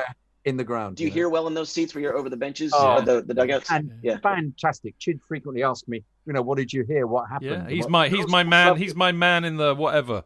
What's lovely You know, is, is all- you can hear chants from both ends. I love the chants. I mean, I'm, I, I, I, Ma- I, makes I up for the fact that you lot don't do many, really, doesn't it? Yeah, and I don't sing. I don't sing. I, I know them all, but I don't sing because I think I do this for a living in the week. I'm not going to do this. Look, but- joke, joking aside, joking aside, Jake. I mean, Clayton and I have both been the beneficiary of JK's amazing munificence, and and they are absolutely brilliant seats. Although I, I nearly. I nearly foreshortened my welcome. Uh, it was the whole match, wasn't it? When somebody tried to kill, I don't know who it was. They tried to kill now, but I decided they tried to kill him, and I just, I just leapt up and dropped the F and the C bomb, very, very uh, pr- uh well, a lot, and and and, and, And I and I- went, shh, sit down. I mean, it was like it was like shitting in church. You know, you should have seen the people around me. They're like, and then apparently somebody said to J.K. Uh, uh, uh, the next week, "Is your is your is your is your friend coming back soon? He was a proper fan, wasn't He was a proper fan, wasn't he? But, but also, we attempted to con- just wave at Liam once. Do you remember that? We learned to- yes, I do. you remember that? And, and he, and he wasn't having any of it. Liam wasn't having any of it. He, Liam, I can see Liam thinking, "Uh oh, it's Chidge and Jonathan. I don't want to admit I know them." No, no, no. We're going, Liam, Liam. I do remember. I that. didn't. I didn't see you. I swear. Ah, that was- oh, quality. Um, Clayton, what about you, good mate? stuff. Thank you very much. No, well, I, we, No, we, we haven't. Me and Clayton haven't had our turn yet, Jason. You're gonna, we're going to Oh, bore my you with where we've where, where we where No, we've I wanna sat. hear this. Clayton, what about you, mate? So, so where when I first started going, uh, which was late sixties, early seventies, uh, I sat normally uh, in the east stand, the old east stand, uh, but on the left hand side by where the shed was. I think my dad one year bought a half season season ticket. Do you remember you could do that, Jonathan? No. You probably don't because you always had a whole one. He was, Well, he was in the one. posh seats, mate. Of course. Yeah. Even then. Um, and then when I was uh, at school, I used to stand in the shed, and uh, then depending on how rich I was that particular week, I could spend 50p to go and sit on the benches in front of the West Stand, which was uh, a wonderful experience. Um then I met uh, a bunch of guys I, I now go to Chelsea with, and so I went back to the shed, uh, and then we got season tickets in the lower tier of the East Stand because I wasn't as rich as Jonathan. Uh, and then when the Matthew Harding stand got built, and I can't remember what year that was, uh, we all got season tickets in the Matthew Harding upper, uh, and I've been in that seat ever since. Um, unless I'm very, very kindly invited to sit with His Royal Highness uh, Jonathan of Kydd uh, in in his seats, which in all the years I've been going are the best seats I've ever had. And funnily enough, uh, I, a couple of years ago, I was invited into the Chelsea Foundation box because of some charity work that I had done. Um, and the view there is that the, the box is right in the corner. Uh, and the view's nowhere near as good as, as where Jonathan is, although it's very nice, I have to say. Brilliant, brilliant. All right, um, and I totally agree with Clayton about JK seats. They are just it is the best place in the entire stadium to watch watch football from because that's where the old directors used to sit back in the day. But uh, where Pat Nevin and all the boys in '84 celebrated, uh, they're, they're you know going up, just brilliant. There's some great pictures by Hugh, aren't there? Hugh Hastings. Anyway, Yeah. as for me, as you all know, I sit in the the right in the corner at the back in uh, so Matthew Harding upper kind of the almost where the, where the east stand meets the Matthew Harding upper gate 17 which is actually only created when they filled in uh, the gap between the east stand and the Matthew Harding so me and Mark Dr Mark managed to get season tickets that year because I, I didn't have a season ticket before then bizarrely but when I was a you know when I was a teenager when I first moved up to London in the 80s I used to shit myself and go in the shed hopefully uh, quite often beard up so you know because it was like something to do on a saturday. Occasionally uh, benches benches 50p quite used to like that. That was quite fun. A bit more sedate. Uh, but you know in modern times i've been i've i've sat in every every stand. So shed upper shed lower East lower, East upper, worst view I've ever had with the Newcastle. The, the game, the game that Josh McEachran uh, had an absolute blinder and we lost. I was right up in the east, in, in the east upper, but they got pillars there, and I couldn't actually see the goal in the Matthew Harding end. So, I, I people said that we lost five four or something to Newcastle. I said no, we didn't. I didn't see three of those goals, so therefore we won. So I've sat in the East Upper, the East Middle with JK, and I've been in the Matthew Harding Upper, obviously where I sit, but also all sorts of various places within it. I've sat next to Clayton occasionally, and uh, and also the Matthew Harding Lower. So I've sat everywhere, and, and it's kind of something you really need to do. I think it's it's a wonderful thing to say. Well, I've sat everywhere in this in in, in Stamford Bridge. And to answer Brandon's question, I I'm biased, but I think the best place to go if you if you if you want if you're coming for the first time, you need to go in the Matthew Harding Lower because it's it's probably the last remaining part of the stadium where there's genuinely some some atmosphere and it gets a bit raucous. It's nothing close to what it used to be like back in the day, but it's the closest you'll find. Um, if you That's want to the watch, songs kind of start. Yeah, if, I, I- recall correctly. Yeah, absolutely, Jason. It, it, you Yeah. know, it's. It, I'm afraid it's all dissipating and dying from football these days. But the the Matthew Harding lower is where to sit if you want to have some have some atmosphere. Now, I know time is moving on, so I've got one more question. The legend, my favourite St. Lucian, Mr. Kenroy Justin. Hold on, let me just use my meeting. Oh dear, he's in his meeting. I can't believe you're doing this, Kenroy. Can I ask a question? no, you can wait for Kenroy. No, Chev was. No, he's in his meeting. Chev You're can all right. ask in a minute. Do you, want to ask the question, Kenroy? Yes. Yes. Um, since I'm last, uh, I'll go for JK. It's a two-part question. Firstly, he looks like. firstly, he looks shocked. Uh, he looks like he's down in Deptford Market. Where is that? Is that Deptford Market? It's uh, it's D'Arblay Street in Soho. All right. Um, second part of the question. Uh, when? Okay. How do I how do I phrase it? Um, are we jumping the gun with Tuchel? Tuchel? Tuchel? Tuchel, Thomas. I think. I think. Um, yeah. uh, because uh, are we uh, giving him props before it's due? Because he's come in and he's done a job, um, but clearly there's uh, well, he's basically plugged the hole.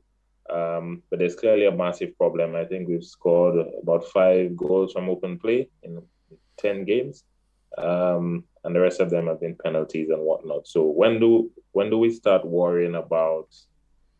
When do we really start worrying about whether we can actually score goals or not? Whether I, I, don't, I don't think I don't think we worry about that until the until the close season. I think we worry about the fact that um, we see how far we can get with having a completely impenetrable defence, practically impenetrable, and see whether he can get a couple of them to start scoring in the 12 games that are left, or even 16 games, however many it is.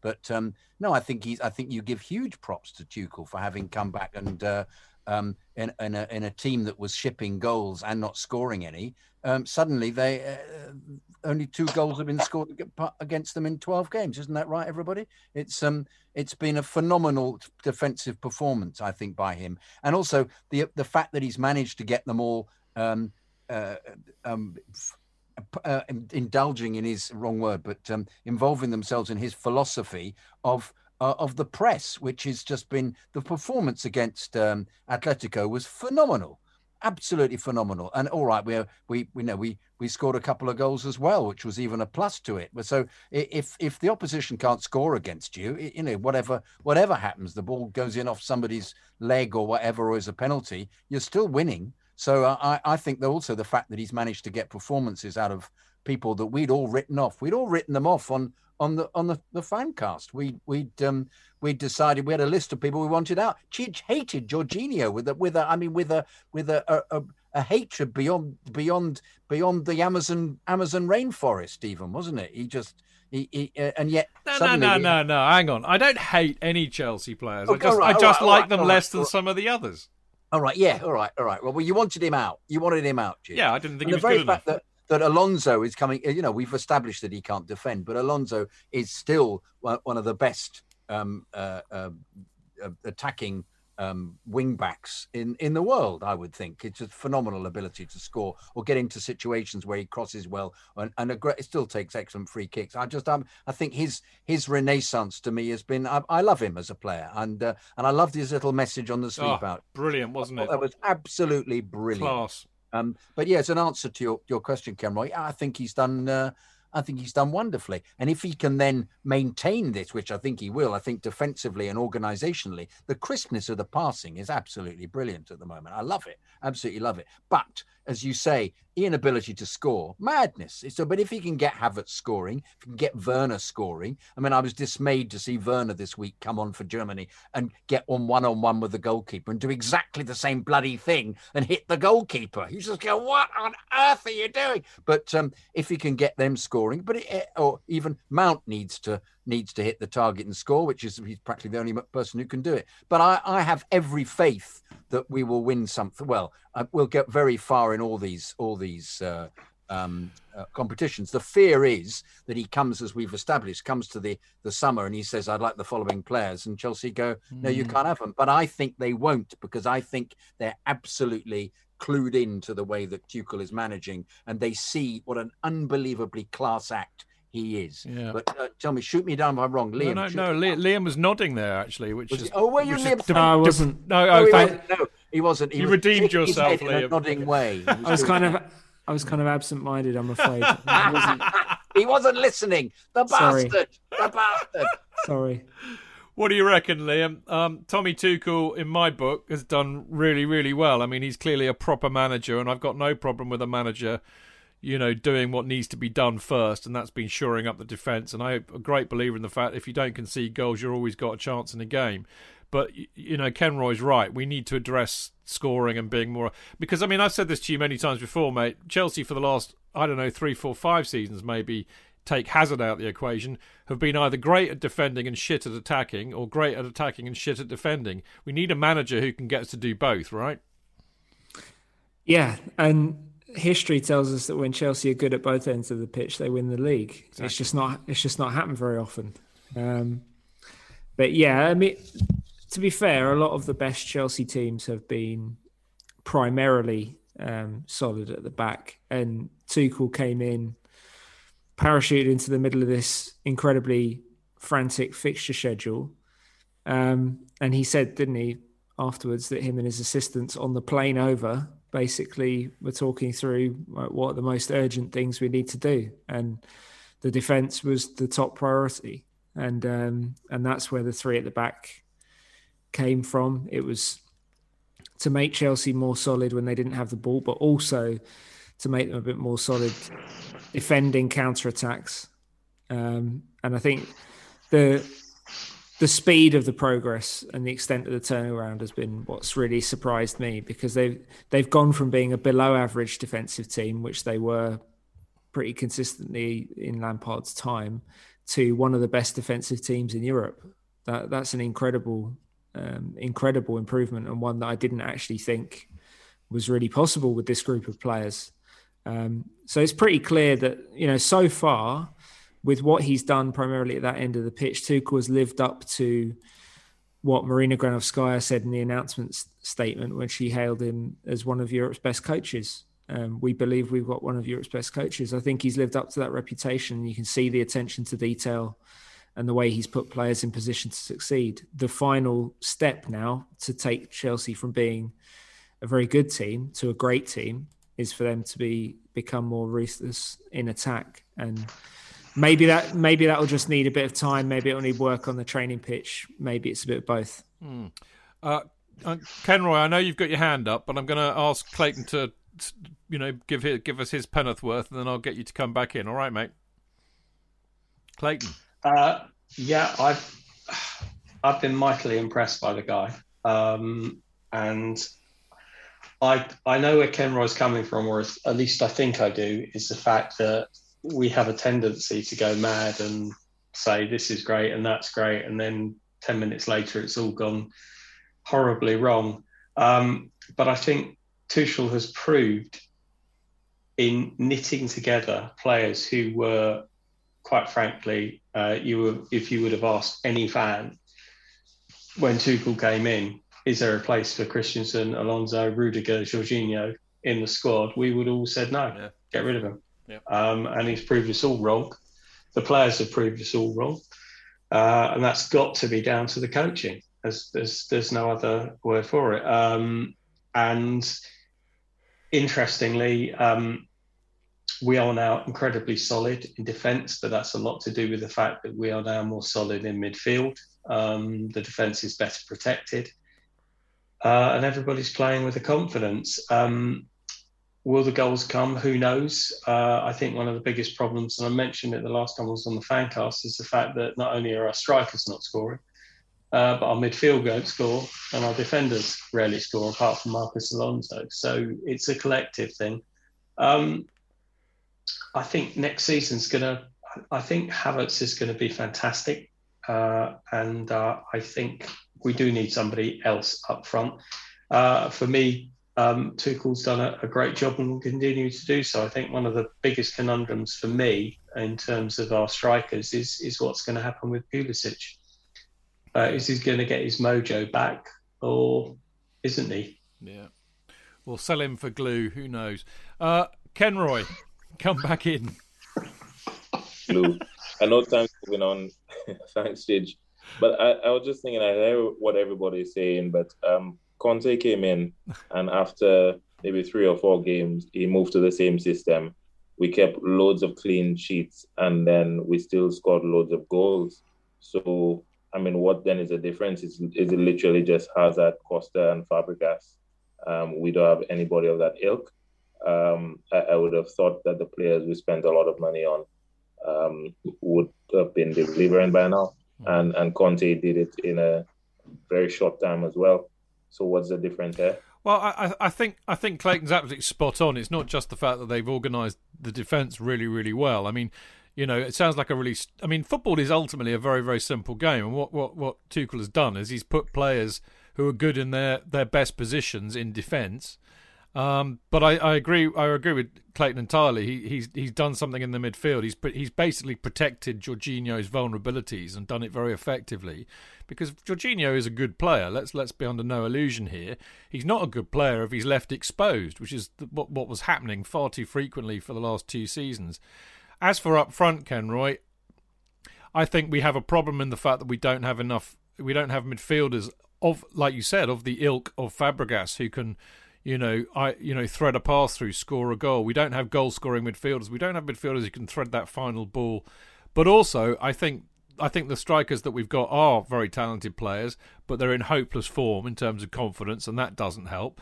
But I also think, as I'm sure Liam would would absolutely agree with, is that Tuchel's biggest problem, I think, to kind of answer the first part of your question as well, is that I think that he's got a system where he's well, he's got he's got in Pulisic, uh, Ziyech, and um, Hudson Odoi, and I said Pulisic, didn't I? He's basically got lots of proper wingers, but he's not playing with wingers. So he's got to try and figure out how to, how he can get these players who are actually wingers into the into his system, which is playing kind of two number tens behind a number nine or a false nine or whatever you want to bloody call it. So he's got attacking players who are not suited to the way that he wants to play, and I think that that's his problem to iron out. Would you agree, Liam? He's declared war on the wingers, hasn't he? He has, hasn't he?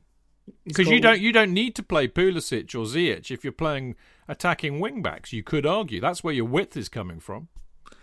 Yeah, and and Pulisic has, has struggled for yeah, at least initially struggled for minutes because of that. And when Ziyech was playing, I mean, he, I know he's uh, he's improved markedly in the last couple of games, but when he first started playing, he looked a bit like a fish out of water in this system as well because um, he played a 4-3-3 at Ajax. He came into a 4-3-3 when Lampard was at Chelsea. So it was a significant change for him. Um, fundamentally, I think it, it presents more of a squad management problem because there's just fewer spots.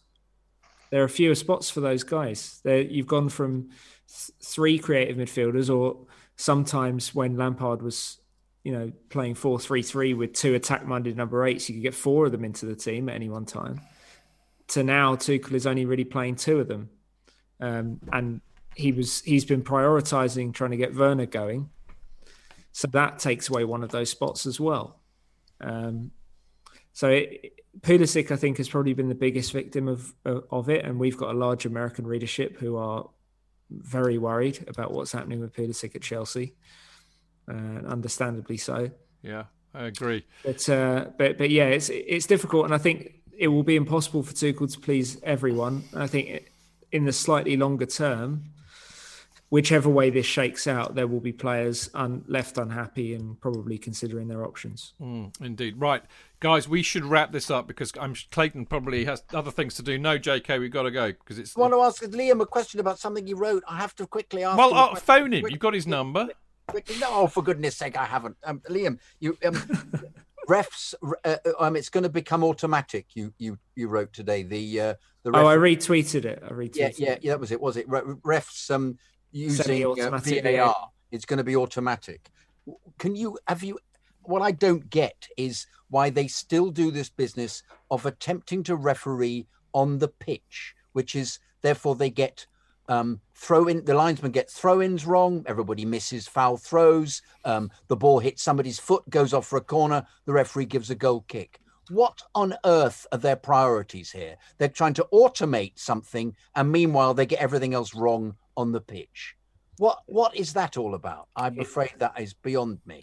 I I think, don't. the, I think the officials on the pitch now, J- JK, is uh, just theatre. Hmm. It's just theatre um, because you, you, they're just in a in a weird space where they don't really know what they're doing. So You're right. Yes. they, uh, you've got this VAR system which has been poorly impl- implemented, incon- inconsistently applied to a set of rules that are fundamentally interpretive in a lot of areas. There aren't necessarily right or wrong answers to what is or is not an excessive challenge or, you know, dangerous play or all of this stuff. Yeah. Yeah, ev- every referee's interpretation is going to be different. You got VAR offside, which you know the the technology I don't think is ready to be able to make the kind of marginal calls that it is, um, and it's eliminated level as a concept. The, you got the whole idea that the referee gets called over to the monitor and he makes the final decision on the pitch. he doesn't.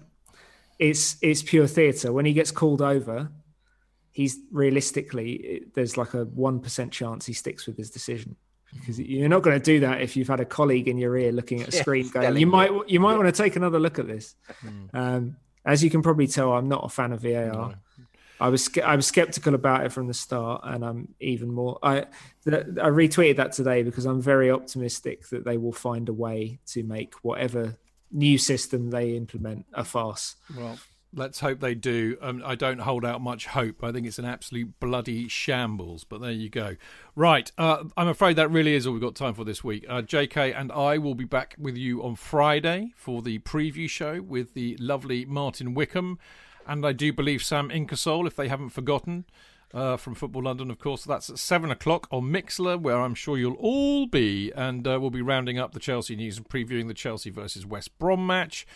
Uh, and on Tuesday week, because uh, I, I forgot I'm doing something next Monday, but on Tuesday week, JK and I will be joined by Mark Meehan, if he can still do it on Tuesday. And, and I think quite possibly Dan. Although actually it clashes with the Supporters Trust meeting, and Dan will get into trouble if he doesn't go. So uh, we'll see. But anyway, we'll we'll figure it out before then. But that'll be looking back at the West Brom match, and of course looking ahead to the massive match against Porto in the quarter final of the Champions League. Uh, don't forget to check out Dean Mears's Went to Mow Kings Meadow the lovely Jane Chapel. Uh, about the the podcast about the Chelsea women's team, and that should be out, I think, tomorrow night if he's doing one, which I presume he is.